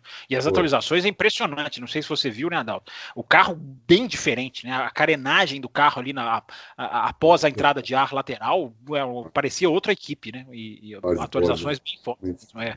Os Boss também é na frente da entrada de ar, mas até, até a carenagem após a entrada de ar, assim, um desenho bem diferente. Ô, Adalto, eu quero ver você responder essa aqui. Ó, eu tô vendo a luz no fim do túnel, eu tô achando que vai dar tempo de responder todas mas tem que ser pai bola. Essa do é. João Antônio Vieira aqui, ó. Os pneus slick desgastados é, também é mais lento de reta do que o pneu slick novo? Eu, eu vou dizer, eu vou dizer que é pelo seguinte: como o como os carros vão com as rodas abertas, né? O pneu desgastado arrasta mais. Então ele é. fica mais, ele fica é, mais. A, a, própria borracha já não é, ela já não é a parte lisa, né? Isso. Que tá pegando, mesmo sem virar. Eu concordo com a sua resposta. Mesmo, mesmo sem fazer, a pergunta dele foi legal, né? Porque mesmo sem fazer curva, eu também acho mais lento. Quer complementar, Adalto? Não, se, se fosse paralelo as rodas, não. Por exemplo, a Mercedes usando o DAS, que ninguém mais fala isso. É como se não existisse mais, né? Mas eles não que usam, viu? No FP3 deu para ver esse final de semana eles usando. É. Em vo... Não em volta vê... rápida, claro, né? Na corrida eles parece que não usam nunca. É, em volta rápida não. é. Acho que eles devem usar no safety car, não sei. É, é exatamente. É, se tipo, as rodas fossem paralelas, não, mas como elas não são paralelas, gasta mais sim, é, é pior sim. Adalto, a gente vai chegar na parte, a partir de agora, a gente chega, a MotoGP já sofreu com isso esse final de semana, né? A gente agora parte para a parte fria do campeonato, né? Corridas no frio. E agora o DAS vai ser muito usado, né? O DAS vai ser muito útil. Então é possível, não sei. A, a imprensa pode falar ou não, mas que a utilidade do DAS agora vem, vai ser mais, vai ser mais. É, é, eu mantenho, né? Eu acho que é um grande performance que não, não é tão grande quanto parece visualmente, mas que agora nas corridas frias essa, esse aquecimento do pneu passa a ser, porque agora é Alemanha, passa a ser mais Portugal, importante. Passa a ser é. mais importante, enfim. Então, só para ficar para ficar de olho aí. A Fórmula 1, repito, a MotoGP sofreu muito esse final de semana. Temperatura muito, os caras nunca pegaram tão frio em Barcelona e correram em Barcelona, dessa Barcelona que a Fórmula 1 corre. E o frio já estava grande, então agora a Fórmula 1 vai para Alemanha, Portugal, é, vai para Turquia, talvez esteja mais quente, mas a maioria das corridas agora é, na Europa, claro, né, depois Oriente Médio, mas na Europa vamos pegar frio. Vamos ver como é que vai ser a Fórmula 1 nessas condições.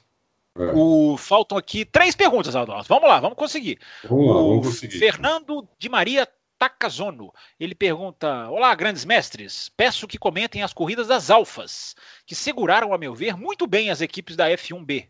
Alpha Tauri, eu presumo aqui, porque ele colocou com PH, PH né? Alpha com PH é Alpha Tauri.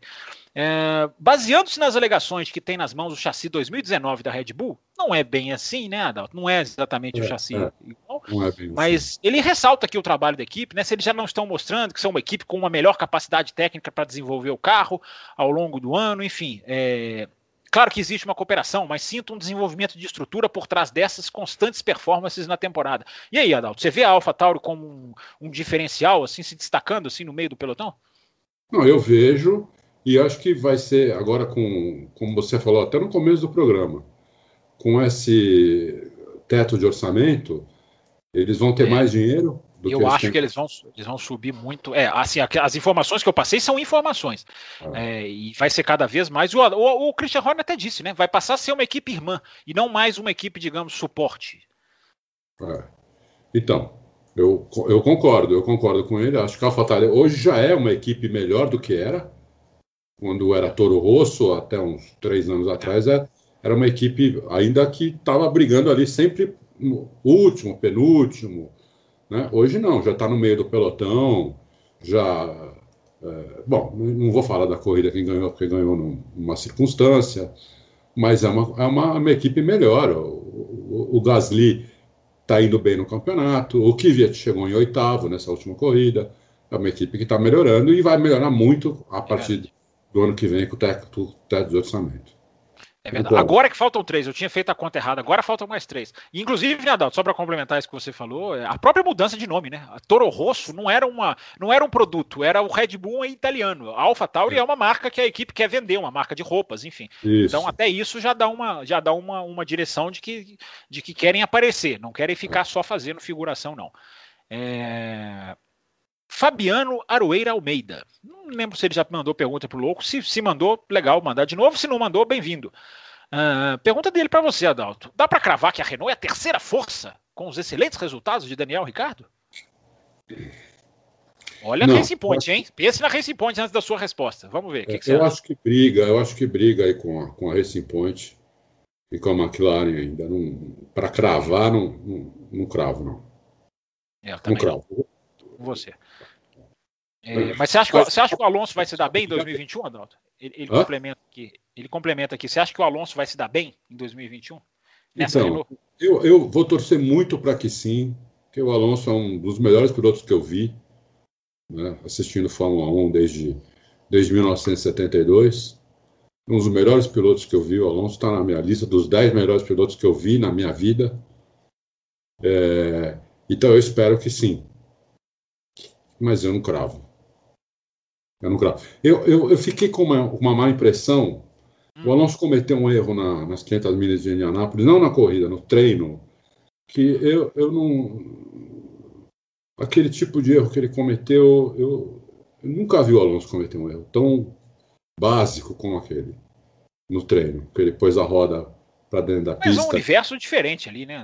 É, no o cara tenta pegar uma tangência de um jeito diferente. É, é que para ele, eu não estou aliviando, não, mas eu estou dizendo assim, para ele, é, é, ele, ele, ele, tá, ele, aprende, ele tá aprendendo mais do que o Dixon, que já faz ali de olho fechado, por exemplo. Você não acha, não?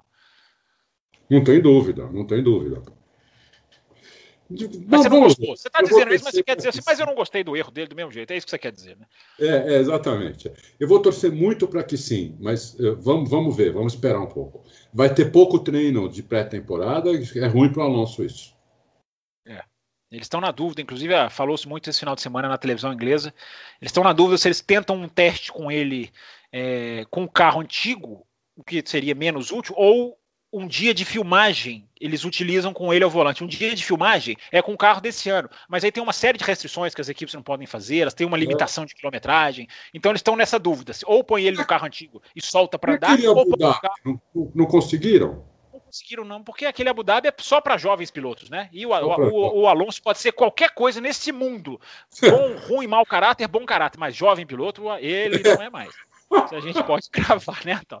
Joga piloto, ele não é mais. Mas enfim, na Fórmula 1, tantas coisas são feitas por baixo dos panos que às vezes eles arrumam uma vaga para ele fazer esse teste. É, é. É, o Fábio Lopes, penúltimo aqui, para depois a gente encerrar. O Fábio Lopes, ele diz aqui: ó, em 2022 teremos mudanças radicais que visam equalizar aero e chassis. Dessa forma, poderíamos ter o domínio ainda mais forte. Ué, ele começa a pergunta de um jeito e de repente muda. Eu achei que ele fosse falar de equilíbrio, ele fala: teremos um domínio ainda mais forte da Mercedes? Por, ah, por causa da predominância dos motores. Será que os motores vão ser tão predominantes assim, Adalto, como o Fábio Lopes sugere? Se, e se forem, você acha que a Mercedes já larga na frente? Ah, Fábio, é difícil essa pergunta. É, eu, eu, acho eu seguinte, responderia a mesma coisa. O carro a gente nem sabe como é que vai ser ainda. É, né? a gente não sabe como é que vai.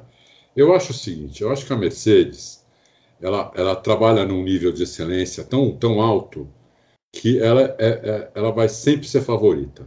Ela pode perder, mas ela é favorita. Eu acho que, assim, se a Mercedes continuar nesse nível de excelência, com essas pessoas que tem lá hoje, trabalhando, com o Toto, com os técnicos, com o James Allison, com todo mundo que está lá, com tendo o melhor piloto, hoje é o Hamilton, amanhã pode ser outro, é, eu acho que eles são favoritos. E eles ganham 10 de cada 8 campeonatos. É, e tem que ver, né, Adalto, quem vai pegar o Andy Cowell, né? Que é o gênio dos motores. Isso aí também pode mudar um pouquinho a, a, a, a digamos assim, a, distribuição é. desse tabuleiro, né? Que o Andy Cowell é o que saiu. A Isso. equipe continua forte, mas enfim, ele é um grande acesso né, para quem o contratar. E tem que contratar logo, porque esse motor só vai durar até 2025. Então vai ter 2020. O 2021 já era, né? Porque ele não vai fazer um motor novo se ele for contratado agora. Não dá para ele fazer um motor novo para 2021. Está muito tarde já. O motor de 2021 já começou a ser feito em abril desse ano. Né? É, só vão ter duas atualizações. Então tinha que ter, tinha, já tinha que ter contratado ele, entendeu? Porque vai ter é. duas atualizações no ano que vem, que eles vão permitir de performance, e depois o motor vai ser congelado. Até 2025. Até, aliás, até o final de 2025. Só em 2026 que vai entrar um motor novo, que ainda ninguém sabe qual é, mas não vai ser esse, mais esse motor. Então, é, até o Andical, eu não sei se hoje vai fazer tanta diferença assim. É, uma boa. Vamos, vamos ficar de olho aí se alguém contrata. Pelo menos o know-how ele leva para quem ele contrata. Ah, não tem dúvida, não. Eu contrataria também, mas eu não sei se ele vai conseguir fazer tanta diferença como ele fez sim, sim, sim. no caso da Mercedes. Sim. E a última pergunta aqui do programa, ah, o Adalto já meio que falou, enfim, ele até cita aqui para mim, ó, o que, que eu acho da ida do Domenicali para a liderança da Fórmula 1 é, o que, que eu acho dessa galera atualmente no comando, né? Brown, Todd Brown, Domenicali, Tom Bases, ah, o Nicolas Tom Bases também, né? Todos foram da Ferrari. E o Binotto, que anteriormente barrou o Toto Wolff. É verdade, o Toto Wolff deu uma entrevista para Sky Sports nesse final de semana e ele foi muito sincero, né? O Toto Wolff é bom de entrevista, é um cara também que, que, que, fala muito bem, se expressa muito bem. E ele disse que ele pensou mesmo. Ele pensou, ele admitiu. Eu pensei nessa cadeira da Liberty, mas nem adiantou eu pensar muito, disse ele, porque ele falou: a Ferrari vetaria. A Ferrari já tinha antecipado que vetaria é. a, minha, a, minha, a minha ascensão para lá. É, eu acho o seguinte, Éder. É, a questão para mim é mais de postura do que de capacidade técnica. O Dominicali, para mim, é a minha curiosidade é qual postura ele vai ter. Ele vai querer pegar o leme e levar a Fórmula 1 para o lado certo, ou ele vai querer ceder? Porque se a gente for pensar, o Chase Carey não sabia, se a gente falar de uma maneira, não sabia quantas rodas tem o carro de Fórmula 1. É. Mas ele, o que, que ele trouxe? Ele trouxe postura. Ele trouxe, Isso. olha, não, nós vamos caminhar para esse lado. Algumas Isso. coisas ele ganhou, algumas coisas, algumas batalhas ele ganhou, várias importantes, né? Vai fazer um carro que ultrapassa, um carro equilibrado, um carro com um monte de peça igual para desespero de quem a gente falava isso, a gente era xingado, mas vem essa Fórmula 1 feita para competição. A questão do teto de orçamento, que eu ainda não, não, não me convenci de como será policiado, mas enfim, estão aí as regras para serem cumpridas. Uma distribuição financeira mais igual, o uso de túnel de vento né, do balanço de performance que eu concordo demais. Enfim, ele tem essas vitórias, tem as derrotas, como esse, por exemplo, a Ferrari fica vetando quem ela não quer. É, essa questão dos 200 milhões de dólares de taxa, para mim, é uma derrota enorme, porque não era a hora ainda disso. Então, ele tem vitórias e derrotas, mas ele, ele trouxe uma postura que a Fórmula 1 precisava depois dos anos sombrios de Bernie Eccleston, que ganhou muito dinheiro e deixou a Fórmula 1 ir para um lado, digamos assim, muito mais comercial do que qualquer coisa. Se o Domenicali chegar sabendo que, olha, eu vou ter que bater de frente para fazer o certo, ele já começa muito bem, na minha opinião. Agora, se ele chegar, não vou agradar todo mundo, vamos ficar aqui, fazer o meio-campo, aí a coisa não vai bem, não. Eu acho que vai ser a primeira opção, porque eu repito, a Liberty tem um dono, tem um capitão, e eu tenho certeza que ele, ele tem uma mãozinha nesse leme aí é, para conduzir esse barco. Mas, enfim, é um assunto para a gente talvez até voltar na semana que vem, né, Adalto? Que a gente vai ter mais tempo. Né? Nós vamos chegando no finalzinho, dentro do tempo, sem estourar cumprindo a meta aqui muito melhor do que o outro âncora. Vamos terminando esse Loucos por Automobilismo, né, Adalto? E voltamos na semana que vem, se você quiser deixar seu recado aí, Adalto, dizer mais alguma coisa, fazer a sua despedida. Até para isso você tem tempo hoje, para fazer a sua despedida para os nossos ouvintes aí, que mais uma vez, obrigado, que nos mandaram muitas perguntas, nos dão audiência, criticam o programa, criticam alguns de nós na, na página, tá certo, vale, é, tudo é válido. Mas enfim, Adalto, aí o seu, o seu, a sua nota final nesta edição. É, queria agradecer. Primeiro você, que como, como âncora sensacional. Ah, muito melhor do que o outro, hein? É, agora o outro vai voltar tremendo. Vai voltar pressionado, diria o comentarista. Seu Bruno Desleixo volta pressionado, de fato. O pessoal que manda pergunta sempre, né? E mais uns novos, está aumentando. Um monte de gente aí que eu nunca tinha ouvido falar o nome. É, os recordes seguidos que estão batendo aí de acesso, de comentário, de tudo. Facebook, o, o Facebook do Auto Racing, assim, tá um absurdo de, de, de é um absurdo que tem de gente lá é, comentando também, é, interagindo com as notícias, dando, é, encaminhando as matérias, é, dando like, quer dizer, não, nunca, nunca imaginei que fosse chegar num ponto, num ponto que está. Então, eu só queria agradecer a vocês que reconhecem aí nosso trabalho. E às vezes a gente faz alguma besteira ou outra, mas acontece.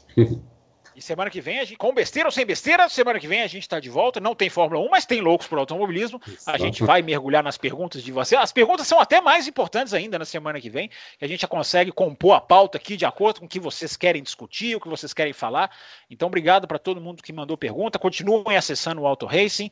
E na semana que vem a gente volta com mais uma edição do Loucos por Automobilismo. Grande abraço e muito obrigado a quem mais uma vez nos deu o prazer da sua audiência no podcast que discute automobilismo toda semana, terça-feira, todas as terças, no Auto Racing. Grande abraço para todo mundo.